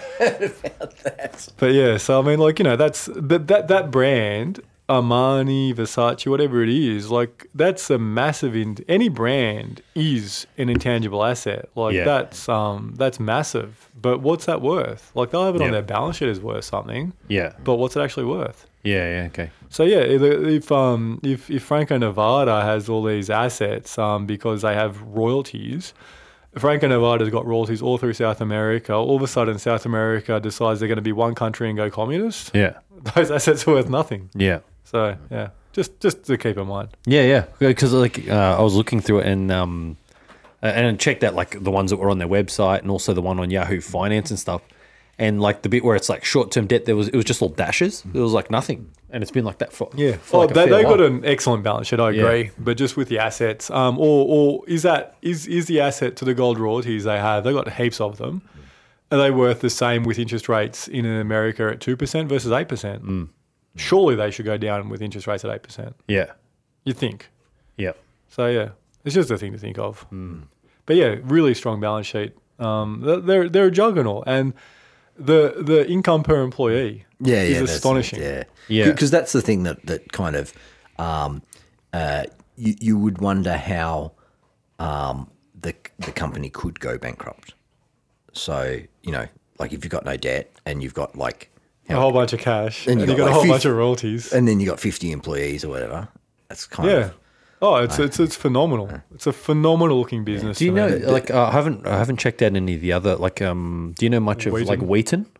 Yeah, like, in I, terms of um, their- their- I, their I, I. I own options in Wheaton. Yeah, okay. Um, so I, I've got call options. Yep. Which allows me to buy shares in Wheaton Precious Metals at forty dollars a share. Yep. And I bought them at the start of the year, or about a year ago, when Wheaton was forty one dollars a share. Yep. So I actually paid four dollars a, sh- uh, a a call option. Um, thinking that if there's um, some big inflationary thing, because people were being really deflationary, or people were being really like you know interest rates are going up, blah blah Yep. blah. I thought if there's a big U-turn on that, um, that will potentially push gold up. And I thought I want a bit of exposure to that. So yeah, um, I've done research on Wheaton. They um, the life of their royalties is I think longer Yeah. than so the um, Franco Nevada will have royalties on mines, and then the mines have a certain life of mine. Yep. And and Wheaton has the same thing, but the life of mine on the Wheaton royalties is longer, I think, than the Franco royalties. But Franco does look more a bit more premium as a business. Um, I can't actually remember why now. Actually, I did find one chink in their armor. I, I sent you a screenshot. They misspelt royalty in the first sentence on their whole website. which is astonishing. but they did, yeah. I quite enjoyed that. Roy, Roy, Roy Lally streaming or something. Yeah. But, uh, Um, yeah, but Wheaton looks yeah. So so the royalties and then the life of mine of the things the royalties you know apply to. Yep. is, is something because you know you could have a bunch of royalties for mines that are closing in five years, Mm. and then it's like well your stream ends in five years unless there's an expansion. Yeah. Mm. Hey, can I bounce a, a thesis off you, or a hypothesis rather? Um, so I've got a friend. So I started. I, I read uh, an article. So Deutsche Bank tips that there's going to be a twenty percent fall in markets next year, and I've got a friend who's been saying for a couple of years that there's an incoming like big depression style crash coming, even after what we're in now. I agree. There's an incoming depression and crash. And uh, I just don't know when. There's definitely one incoming. and uh, so yeah, the the the the guy on Deutsche Welle um, was saying not to be overweight in growth holdings and to have like fixed income quite a lot in your in your portfolio. Um, yeah, and I was just wondering what if that is the case. What are some things I can do? Like, do I just you know, as as they say on Twitter, stay strong, fam, and just keep doing what you're doing? Well, look, if so, so this is this isn't an outrageous thesis, especially if you're part of the um.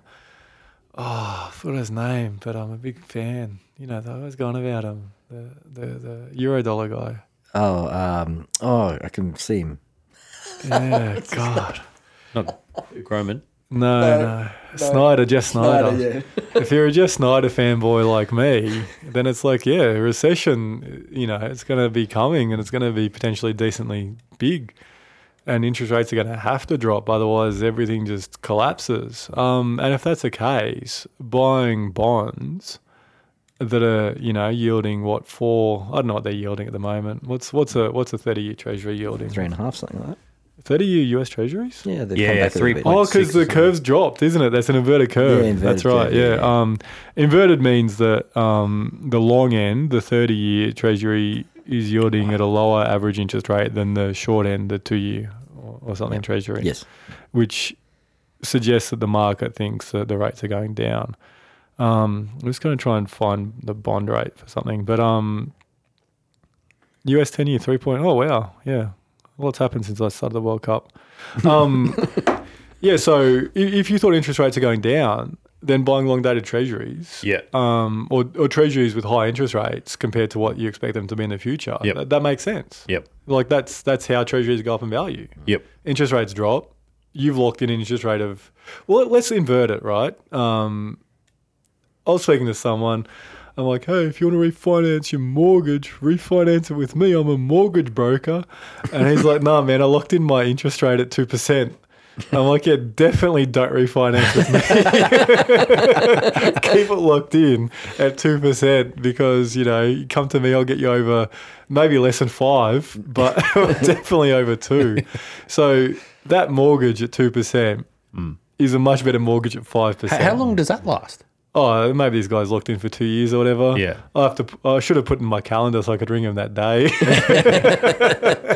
like a real, real jackal. Um, but but so the two Because they'll put percent, on a shitty rate, you know, after that. two percent mortgage, fixed term mortgage is better than a five percent mortgage. You Yep. agreed? Yep. Right. So for interest rates, and that's because you have to pay two percent Yep. only Yeah. um, versus 5%. A bond is the inverse of that. You're locking in a 5% interest or whatever you, the, the interest rate on the bond is. You're locking that 5% in, you get paid that. Yep. So locking in a 5% return is obviously better than locking in a 2% return, Yep. right? So if, if um, interest rates go down, then locking in a 5% bond interest rate is heaps better than getting a 2% bond interest rate. Yep. And if interest rates goes down, then what you're going to expect is bonds will be paying more like 2% rather Yeah. than more like 5%, whatever it is. Yeah. And so So that's if they're saying buying, what do they say buy in your little quote that you just said before? Buy buy something or other? Oh, um, don't be overweight in growth holdings and have fixed income. Yeah, fixed income. So that's the bonds are the fixed income. Yeah. Yeah. So yeah, I mean it makes sense if you think if things are going to hit the fan. Um, well, poo's going to hit the fan. And yeah. Yeah. I mean there's a lot of talk about recession. So Yeah, yeah. who knows? Who knows? I mean Jeff Snider probably does. But but I mean, you would. I, I- I'm actually quite surprised that, uh, and I I think it's just because of the, you know, the the time lag between raising interest rates and the effect on things. But you know, if someone had said a year ago that they can, you know, raise interest rates as fast and as much as they have, and you know, y- you know, you, would have thought, oh well, that's going to cause a problem. And you would have thought, well, that's not going to happen because inflation's never going to get this high, and Yeah. these kind of things. Um, it's hard to predict though. What's But look, two months ago or three months ago, after that English pension fund thing, Yeah. we were like, you know, this is this might be the the, the canary in the coal mine. We haven't seen anything else. it could be like Bear Stearns though. Can you remember? Can you remember with um, the global financial crisis? You know, the when the Bear Stearns hedge funds blew up, and that was kind of like the first thing. That was in mid two thousand and seven. Mm-hmm. Well, Lehman Brothers wasn't until September two thousand and eight.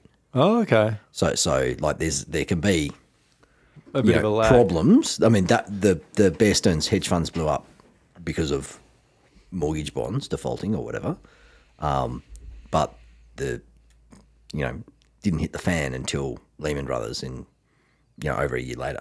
I would have expected more events to have happened in the last few months It's been pretty quiet in terms of like trouble and and pain. I would have expected in the last few months. Three months ago, whatever, when I was talking, I was like, expect more stuff, and it hasn't happened. But but a lot of stuff. So I was listening to Martin North, Digital Finance Analytics, and he was talking about was it him? I can't remember. Um, uh, but just talking about things like levels of credit card debt and um, uh, and also like savings and stuff. Um, d- like obviously credit card debt's going up, savings going down. So it's kind of like people can keep the show on the road for a while. Um, but the question is, you know, there might be a point in the future where people have kind of been juggling more and more balls, and Yeah. you eventually end up dropping them. Yeah, yeah, yeah. Hmm. Um, I don't know why Andy's so smiling. No, it's just I, I didn't want to say it, but What? he said people are juggling balls and maybe drop dropping them. Yeah. and I was like, maybe Simon's juggling a whole bunch of balls in Germany, whinging about the one and a half hour podcast limit. I was like, don't say it. Simon's Simon's a nice guy and I like him, but couldn't help myself. I wasn't going to say it until you pointed out my face, James. But um, so, did you guys hear about this uh, Qatar and German gas deal? So they've got a, a, a deal for, for buying or getting gas from them for the next fifteen years, and also the the Germans have, have built a uh, im, uh, what do you call it? Regasification, isn't it? the regasification? Yeah, so they've got an Im- import terminal, Yeah, and they yeah. built it in like 200 days, and so they've topped up their gas reserves, Yep. and it's all the show's back on the road, sort of thing. By this, at least Mm. according to Deutsche Welle, in a five-minute story that I watched. yeah, Well, no, I no, mean- but I heard that as well. Yeah, Well, I mean, if they can take gas quickly, that, that's that's obviously great for them. The the thing I saw months ago, because I was like, oh, you know, the, the European winter is going to be like really bad, you know, and then I read this dude, and he was like, well, if you look at all the numbers and like he did an analysis of all the gas inputs and and and where it goes, and his conclusion was if you just drop the thermostat in your house by two degrees, no problem. sweet. Yeah, yeah, right. right. So. Yeah, that's that's that's good for Germany. Yeah, yeah. I mean, it does look like um, a like it looks substantially different to how it may have looked, you know, six months ago, Yeah. or even three months ago. Yeah, Um, you know, it does look like that that they're going to, you know, be able to to manage. I don't know. Obviously, these are kind of short term things, but mind you, the long term. So short term, like the regasification hub Uh, is short term. Well, I mean, that's been put up very quickly. Yeah, like you say, it was like two hundred days or something. Yeah, they, yeah. They, they put it put it together, um, and I suspect that they need to put in another three or four or something like yeah, that. yeah. Um, but um, uh, you know, but and it sounds like they've got a long term contract with Qatar. Yeah, yeah. Um, but it, it does look like you know it- this is not.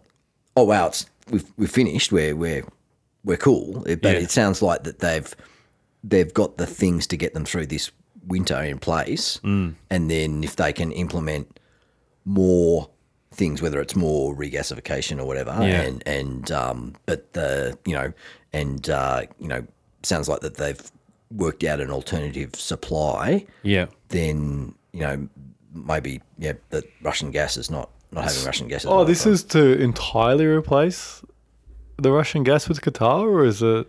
I think I think in in the end game it, it is too. I Ah. don't think they'll have done that um, this winter. Yeah, but- yeah, but- of course, yeah. So we'll we'll. That's um, that's massive then, if that's the case. If they've entirely locked in the replacement of the. do you think that gas. America will ever um, export gas to Europe? Because I think they already do. They- oh, because they've got stacks, don't they, from like the shale oil revolution, and there's like the gas is like a byproduct of that. Uh, has, we talked about before, like um, some Europeans whinging about Americans taking advantage of the situation in Europe to charge Yeah. them too much for gas. Um, hopefully, for Germany's sake, the gas prices are such that it doesn't mean their energy reliant industries get gutted. Yeah, I mean, it is because it is like, more the, expensive. the big concern for Germany is that the industry is going to lose out and, and, and lack competitiveness um, because of higher input prices. Uh, look, the gas, uh, my understanding for LNG is it's a lot more expensive, but it's not anything like what they have been paying. Um, you know, recently. Yep. Um, it's a lot. It's a lot. You know, uh, so so it sounds to me, and I don't know, I haven't done any research on this, but it sounds to me like yes, their energy prices going forward would be more expensive, but they won't be anything like the problems that they've had in the last, you know, six to nine months. Oh, good. There you go. I'm still bitter about Germany getting knocked out of the World Cup. Why? What happened? I'm not gonna lie. They, got just- knocked out. Who by who? Um, they're in a group with Japan, Spain, and Costa Rica. Did I see Korea beat the handsome guy? Spain. Portugal. Oh, Portugal. Yeah, yeah. They beat. Yeah, sorry. Yeah, they beat Portugal. Yeah, yeah. It's been a crazy World Cup. Like there was a group with Germany, Spain, Costa Rica, and Japan. Yep. This isn't me saying this. I saw this on Twitter. If someone told you that Japan will lose to Costa Rica and top that group, you tell them they're insane. Japan lost to Costa Costa Rica yeah, yeah. and topped that group. Yep. Hey, random question. Um, just popped into my head. I noticed petrol was a dollar eighty a liter uh, in Narrabundah. Wasn't it supposed to go skits after they took away the the the, the excise support? Yeah, Like, yeah, It's going to be two bucks fifty. And there was supposed to be, a, you know, oh, you know, there'll be, you know, you'll have a few weeks before the Yeah. new, new supplies come through. And I, Yeah. so I've thought about the same thing that Yeah. that I've been waiting for it to go back up to two twenty or something. Yeah. I mean, there's supposed to be what is it, twenty two cents a litre that they're Yeah. adding back on in terms of the excise. yeah. Um, but yeah, I have- just literally just today I was driving past the the 7-Eleven at Narrabundah. It was like a dollar eighty uh, per for for your uh, E10 or whatever there. I had people over for a barbecue today, and um, in terms of price go uppy or inflation, both the guests and my wife were commenting on the price of food going up a decent amount recently. Yep. And one of these guys um, works in or, or part owns a burger joint and was talking about various Oh, going which- up. which one? And um, Brodburger.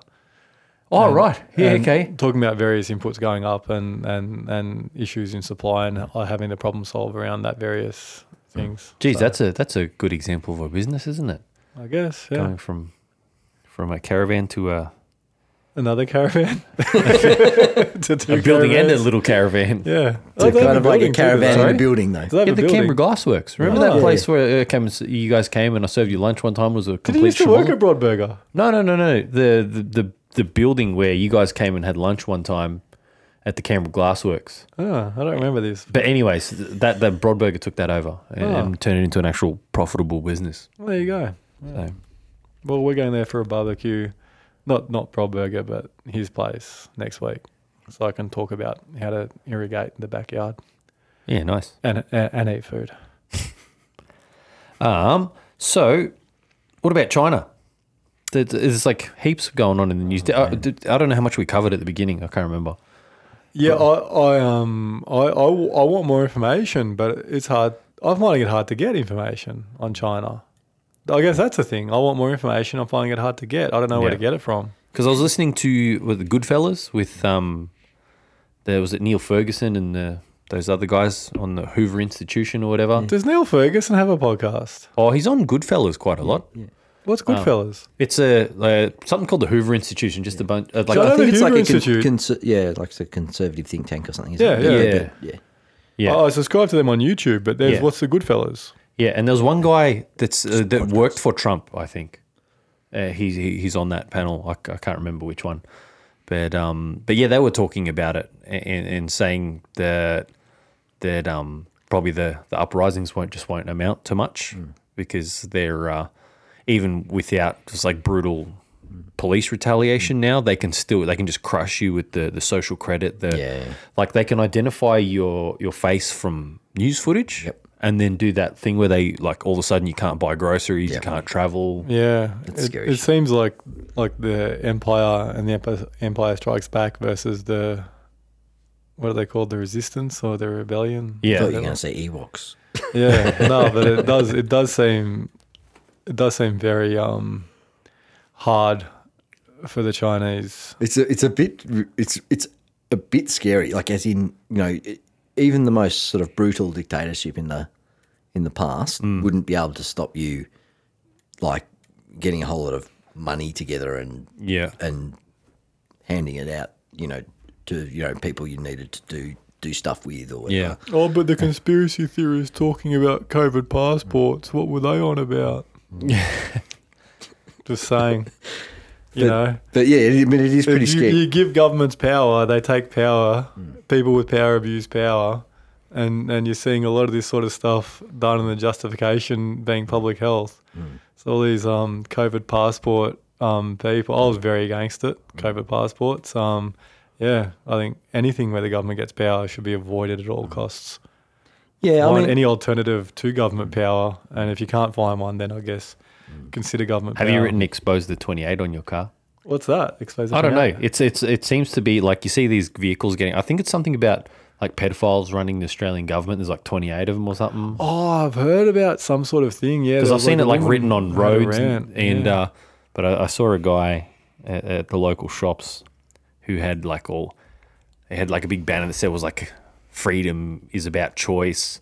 Uh, COVID never existed, and then hashtag expose the 28 governments run by pedos. I got a friend who um I'm I'm I'm, I'm pretty cynical about a bunch of the COVID stuff um and the government response um and I got a friend who sends me stuff on it and often it's you know interesting and and informative but it's just like way too conspiracy theory Yeah, half the time so it's like oh you know like one percent of that cool the rest of it is like it, it kind of like some of the the level of some of the conspiracy stuff on it just seems to undermine other arguments to, yeah, to some yeah, because extent. it is almost like the, um, you know, y- you if you kept a much more moderate sort of view on, um, you know, okay, well, let's look at if we were looking at what is because to me the, the the weakness in the heavy lockdown sort of position is that there there isn't a lot of analysis of um, okay, well, what were the other negative effects of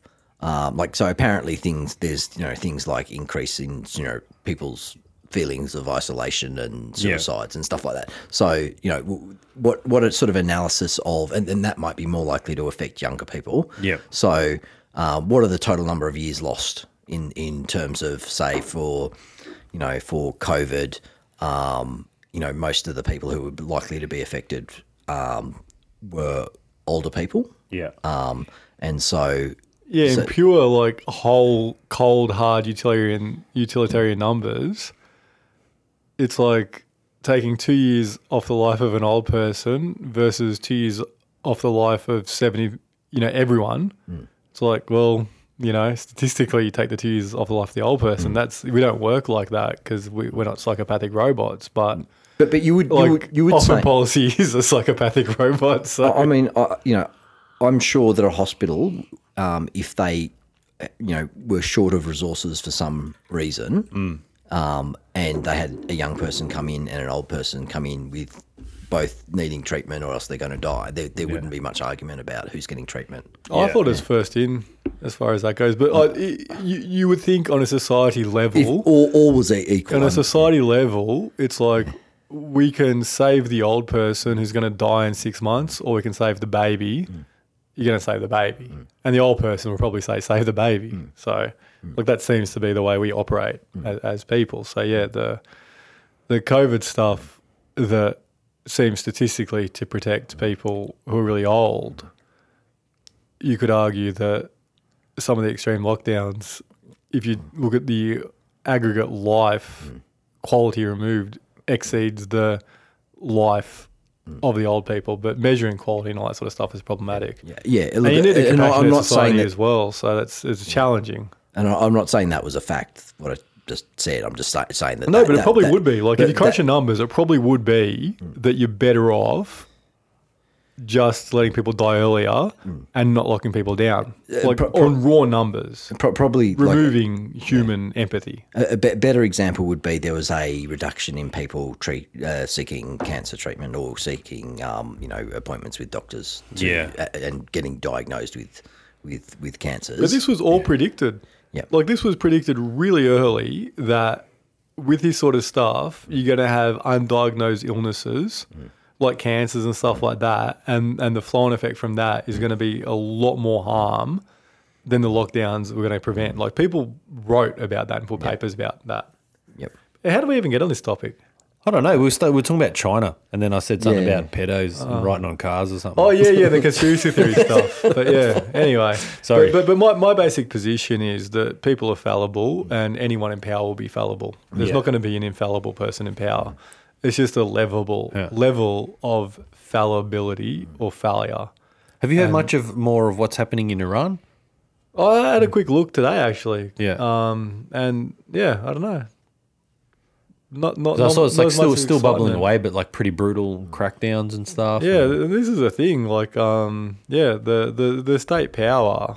Um, like a lot of these, like you know, American things, like you know, like the really anti-government things. I don't know. They resonate with me. It's like, um, if they had guns, they wouldn't. You know, the population would be able to fight for their freedom instead of getting killed by the Iranian government or the Chinese government or whatever. It's like you know, if if they had guns, they wouldn't be under a dictatorship. And it's like, well, that does make a lot of sense. Yeah, but you, Um, could, you could you could argue that um, that that's not a um, a necessity though. By the same token, because you could say, well, you know, are people less free in Britain or in Australia or New Zealand or whatever than they are in the United States? You know, and where where they've got much stricter. Does that constitute a straw man? In what way? The like uh putting up the the guns as like a auxiliary thing. Well, what what I, what I'm saying is, you see things from certain pockets in America that have been, you know, guns equals freedom, um, gold equals money. Go with that. I'm not trying to lump all these guys together. Um, COVID, um, a lot of the COVID response is BS or whatever. Um, and they're, they're painted as, as really extreme views. But then you, you do see case studies where it's like, well, you can see why they're saying that. There's a, there's a pretty good point. You could also see counter arguments, obviously, um, with you know gun deaths and um, Nicholas Nassim Taleb, um, mathematician who I like. Um, he he would be much better at reading statistics than me, and he seems to be in favour of pretty much all the COVID stuff that was done by governments. Um, so there's definitely counter arguments, but yeah, it's just it's interesting. Like you know, you see an oppressed population, and it's like you know, if only the Iranians had help. You know, if only they had some way. And it's like, well, weapons would really help the oppressed Iranian population. Fact. Yeah. If they chose to use them. Yeah, yeah. It's it's. I think it's that's a difficult one because you might just end up with a whole lot of dead people and the regime still in. Yeah, for sure. And look, at the end of the day, America's rules are America's rules, and they have mm. nothing to do with us. Mm. Mm. Um, and i- i- if, as long as it's done in a process that's reasonably agreed to, you know, democracy or whatever, they're a republic, whatever it is. You know, like um, I don't agree with all the rules in Australia, but this is where I live, and you know, I'll, I'll, I expect I'll probably follow all the rules in Australia, even if I don't agree with them. Because I like the rules when no one, like, you know, kicks in my door and takes all my stuff.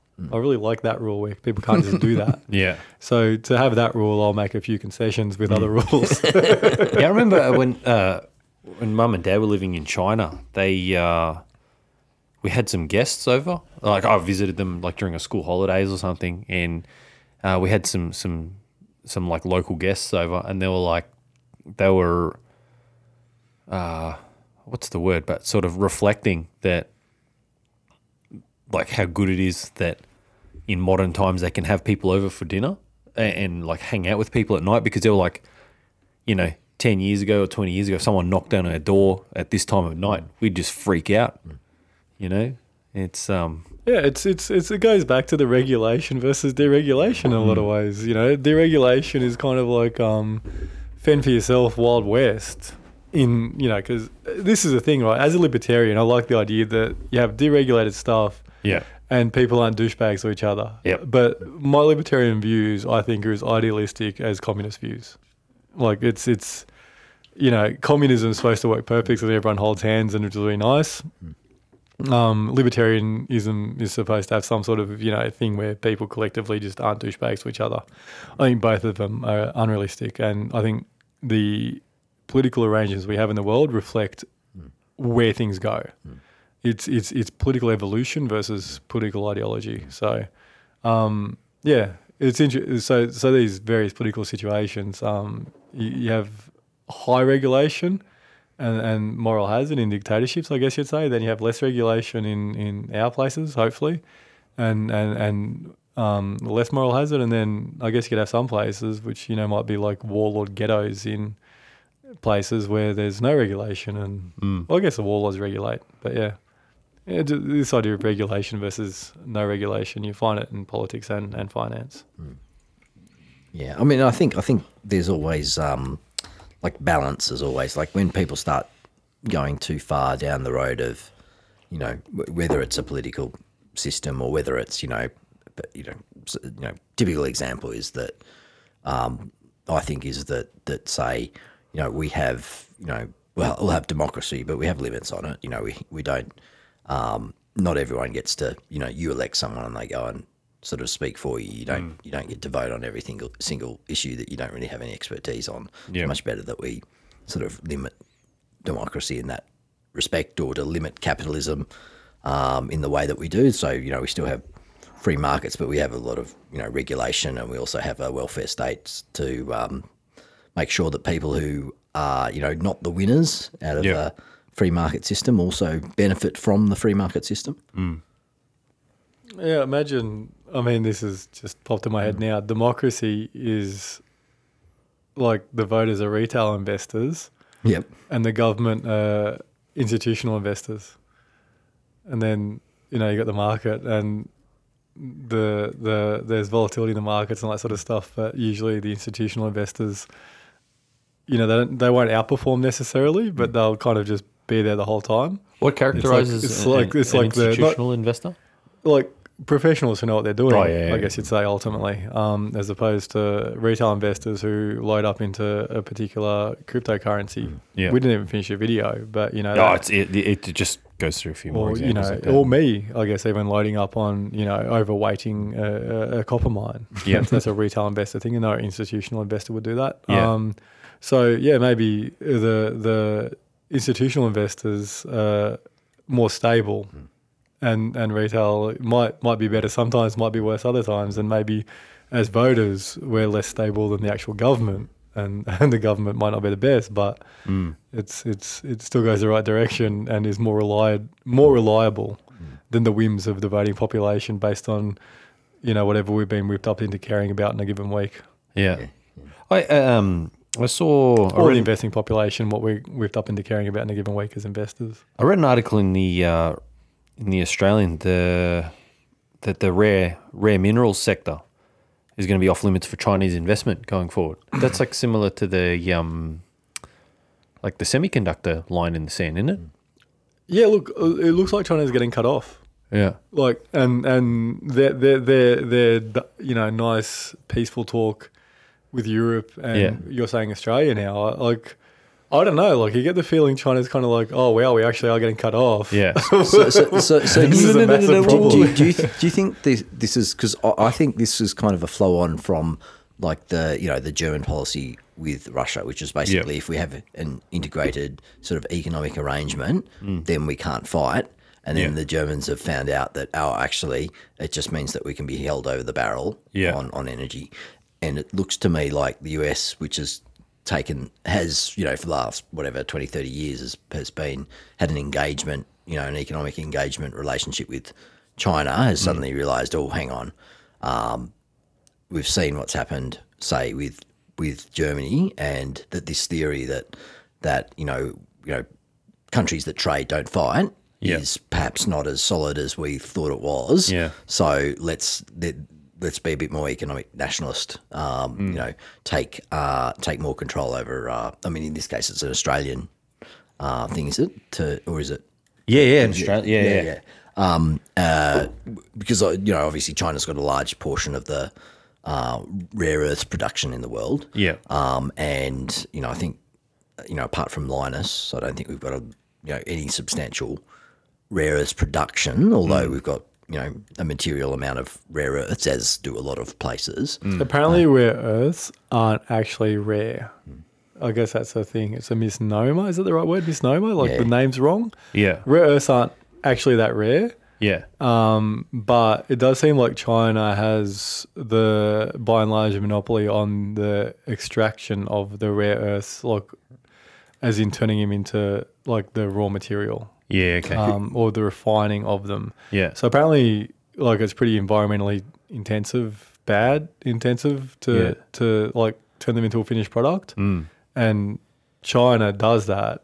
Other countries could quite easily do it, and not even expensively. Like it's like like like really cheap to set up your own like rare earth refining. But it's just m- environmentally Yeah, destructive. yeah. 'Cause Like, so I think this rare earth thing, like oh China's got all the rare earths and all that sort of stuff. I think it's like insanely overblown. Is graphite considered a rare earth? I don't know, but like the West It's can like- just like access this sort of stuff pretty much instantly if they just allowed the refining capacity to be brought on. Except I think there is like two, are two particular rare earths that are a little bit rare, except in China or something. so China's got like two, and apparently one of them's like a bit crucial. I can't remember their names.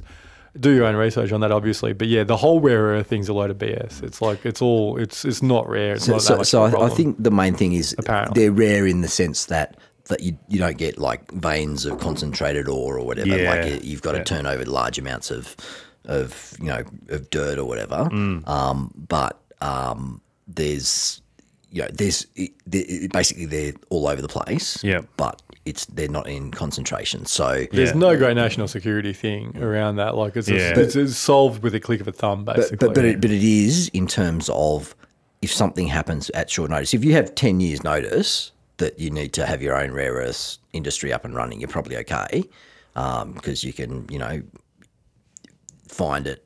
Find some decent deposits, and, and or you probably already know where some decent deposits are, and set up the mining and refining and all that kind of stuff. The problem is that obviously you need it for all this technology Yeah. um, you know, whether it's you know computers, electric vehicles, or whatever it is. Um, but then, um, if you don't have any production, then effectively, you know, and you're held to ransom by another country that can say, "Well, we've got all the production in the world. We're not we're not exporting any of it." Yep. Um, then that that to me is the the issue that they're looking at. yeah. yeah. Um, I wonder if you can just like obviously you can't because it's not government's buying it. It's not centralized, but buy ten years worth and then say, push comes to shove, we'll be like the Germans and have this set up in 200 days. So who knows? Well, yeah, I mean, and it's probably a lot more uh, reasonable to to to store ten years worth of what is it, neodymium and praseodymium or whatever it is. Um, what's the molly? What's the Molly Benderblum. I can't say it. Yeah. let's just all mispronounce these. NDPR. What's the other? What's Uh, Yeah, but I, I don't know. But there's a bunch of them. But yeah, like maybe maybe the solution is just store it, and if you ever need, you got a ten year runway, and believe that when if you need to, you'll get it done a lot faster.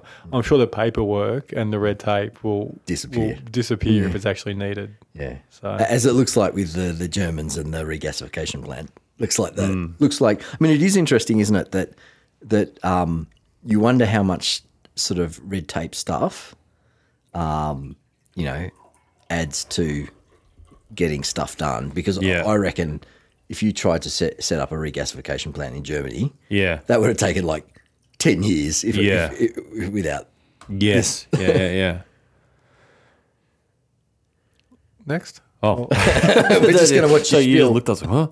Um, uh, oh yeah, they're just the one last thing. So I guess I've covered all, all the topics that I had listed here, but um, I haven't been paying attention to uh, Ukraine at all. What, Yeah, you guys, it's you weird guys know what's too. going That's Because it's kinda- like it's kind of the same. It's like yeah, they're just like blowing up power stations and stuff, but Yeah, Ukraine's kind of pushing them back, but it's kind of dropped out of my consciousness as well. Yeah. I think I've probably been way too distracted with the World Cup.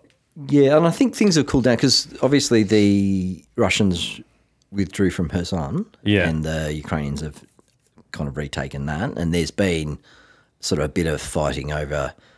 I think it's Bakhmut in the. in That's the that's what I saw this morning. I saw a thumbnail of that that like uh, Ukrainians are fleeing Bakhmut. Oh, they they retreating because the, the Russians have been trying to take that. Apparently, that's um you know they've got quite a lot of Wagner group there trying to Yeah, right. trying to take the Ukrainian positions, and they've um been they've been pushing holding on to that for a long time. Yeah, okay. Um, But uh, yeah, yeah. I, I mean, I, I wonder whether. I mean, the, I don't think there's any doubt the Ukrainians are going to launch some new offensive at Mm. some stage, uh, whether it's towards Melitopol or whatever. Um, Yeah. But uh, because the, the rea- reality is that the longer the Russians are in there, Yeah. um, the more because they they need to push the Russians back. They, Yeah. they, they can't they can't they can't get to a peace treaty without actually retaking quite a lot of their own territory. So Yeah. um, I, I can't imagine that. Um, you I know, thought I thought there's not going to be any peace treaty until Russia withdraws from all the territories pre 2014 or something. Well, well, I mean that that's true, but I mean you can imagine if this drags on for years and years and years, that that at some stage you might end up having a peace treaty. This, Yeah, is, Zion- this, this is my argument uh, and my heavy criticism of Zelensky Hmm. again, because you know all these people die, and you just agree to pretty much how things were before anyway. So Yeah. I mean, uh, put it this way: the, the Ukrainian on the on the battlefield, the, the Ukrainians have really um, transformed what could have happened on the battlefield. Like they, um, you know, if they had folded early or or, or looked like that they were going to lose early, Yeah. you know, that there wouldn't have been all this Western back, backing and, and Yeah. all this kind of stuff. Like just the fact that they were able to, you know, things like, um, you know, main, hold on to, or they lost it but regained it, but Hostomel Airport north of Kiev, Yeah. um, that stopped the Russians flying in a whole lot of, you know, VDV and a whole Yeah. lot of getting in all their all their sort of heavy equipment and things like that. And that's what sort of led to that, you know, forty mile convoy and Yeah, and- right. um, so there was a number of um, sort of points where the Ukrainians have been very effective at stopping the Russians sort of advancing, um, and, and even sort of their offensive in Kharkiv. They took quite a lot of territory back there. They've taken back Kherson. Um, you know, the Russians. If you look at a, a map of how much territory the Russians have. lost, you know they've lost about half the territory that they Yeah, okay. gained since the invasion. Yeah. What about the territories that they said are now legally part of Russia through quotation marks elections? like Kherson.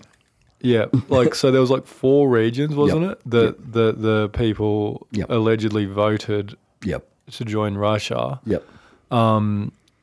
James, I sent James a, a a thing um, on on an analysis of the voting habits of Ukrainians um, before all this stuff kicked off, and I think it also had an analysis of the ethnic Russian nature of them, and uh, all of the regions except Crimea, even if they had a higher Russian ethnic population, had indicated that their preference is to be part of Ukraine Yep. um, prior to all this Russian stuff. Well, prior, I think. Um, yet, all four of those regions, according to the Russian elections, say that they've done a significant U turn and all want to be part of Russia. Probably not true. Yep. Like, realistically. Especially with the 90 plus percent. Yeah, like the numbers as well. I mean, look, it is it is possible that they've all decided that. It's just really improbable. That doesn't, yeah, it doesn't sound But but Crimea, interestingly, um, high ethnic Russian population, and apparently um, in in voting, a high thing of wanting to not be mm. Ukraine. I think was it wanting to be Russia or wanting to be on its own? I can't remember. I, I'm not sure, but but it is like, you know, population wise that they've they've got a very high, um, you know, ethnic Russian population. So mm. But of of of these four ones that, according to Russia, voted to be part of Russia, and then Russia has this argument that well, if it's Russian territory, you must protect it at all costs. Blah blah blah.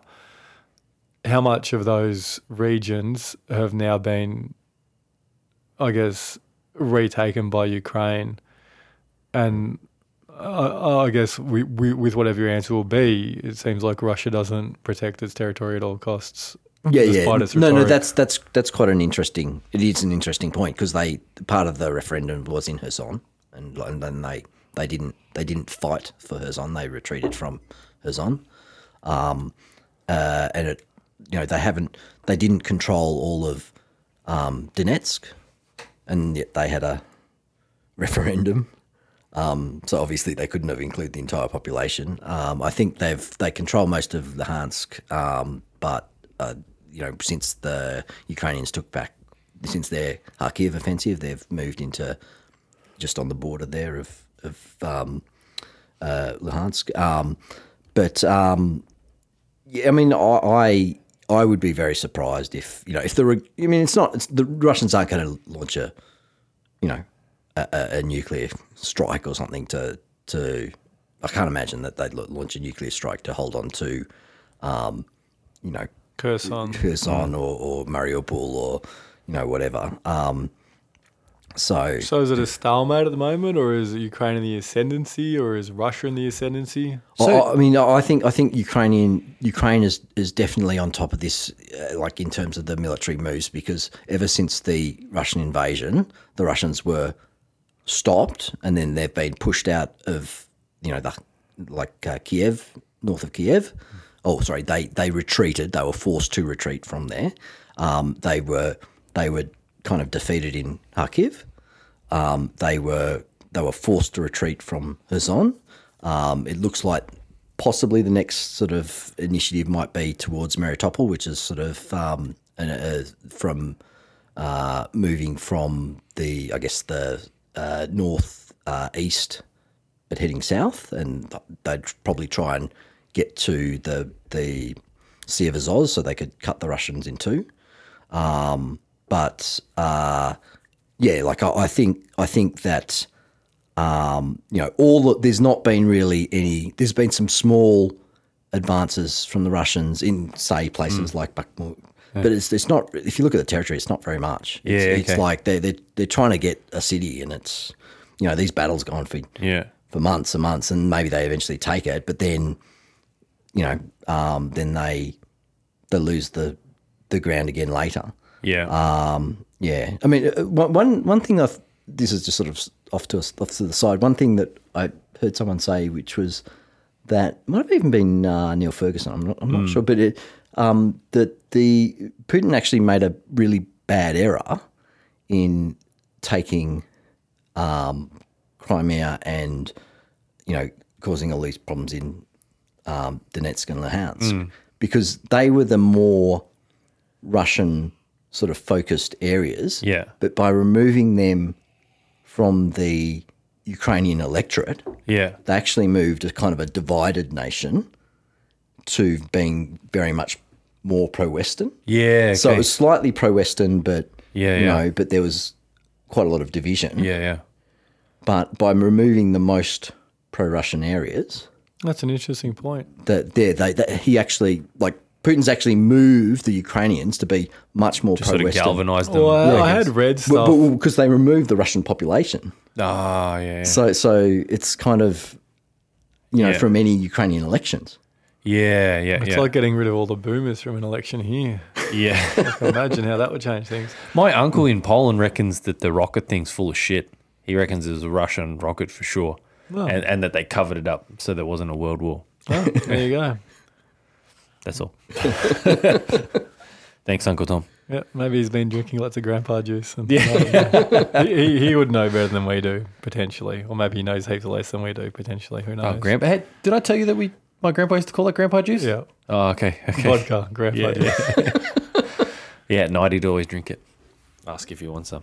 Well, um, if we're wrapping up um, on, on the theme of, of war and, and it being Christmas and war in Europe, there's a really good movie called Joyeux Noël. Oh yeah, that's good. Yeah, yeah. Um, Merry Christmas in French, I think. Yep. So it's a if, if you're football, looking, football movie. if you're looking for a war movie um, that's got a nice feel about it, um, I recommend Joyeux Noël.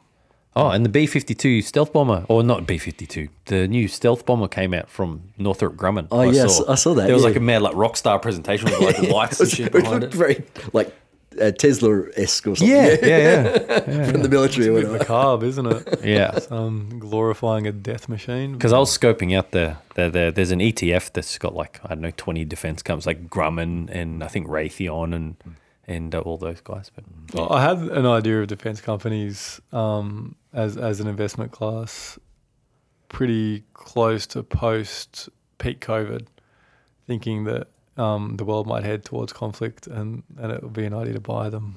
Um, I didn't buy them, but yeah, I just had a vibe way before this stuff kicked off. yeah, But I didn't do anything, so whatever. yeah, yeah, cool. All right, well maybe we'll wrap it up there. Um, thanks for your time, guys. Uh, anything else before we wrap up? No, um, good luck to Senegal betting England. I um. Did they I get their can't- player back or something? No, the- Mane's not back. But look, I and I, I think I can speak for everyone in the podcast who's not English. Um, I don't want to hear any of this football is coming home nonsense. You know, the English always like football's coming home, it's coming. They always go on about football's coming home. I don't think English people realize how much that annoys everyone who's not English. So, um, Does that my mean mind- because one day they're going to win the World Cup? Or well, yeah, or like the Euros or anything. But yeah, for me, I don't want the English to win anything ever, ever in football, especially while they're singing that song. So that's it. And look, if you're English Why is it- audience, listen to Andre and James and not me. but yeah, I don't mind if I have to cut you off uh, not wanting England to win the World Cup. That's life. So yeah, stop singing that song. It's really annoying. are they swing low, sweet chariot, or is that rugby? Uh, that might be rugby. I don't know. Mm. But football is coming home though. But they have an awesome song by Fat Les called Vindaloo. Love that song. Yeah, right. I'll Yeah. have to check it out, old fat Les. Hey, Yeah. all right. Peace. Catch you next week. Thank Yeah. you. Disclaimer. So good. We still are. The information discussed on this podcast is for general information only. It should not be taken as constituting professional advice from Andy, James, Andre, or any guest they may speak with. We are not your financial advisors. You should consider seeking independent legal, financial, taxation, or other advice to check how the information discussed on this podcast relates to your unique circumstances. We are not liable for any loss caused, whether due to negligence or otherwise arising from the use of, or reliance on, the information provided directly or indirectly by use of this podcast. The music for today's episode is by Alexi Action from Pixabay. Thank you for listening.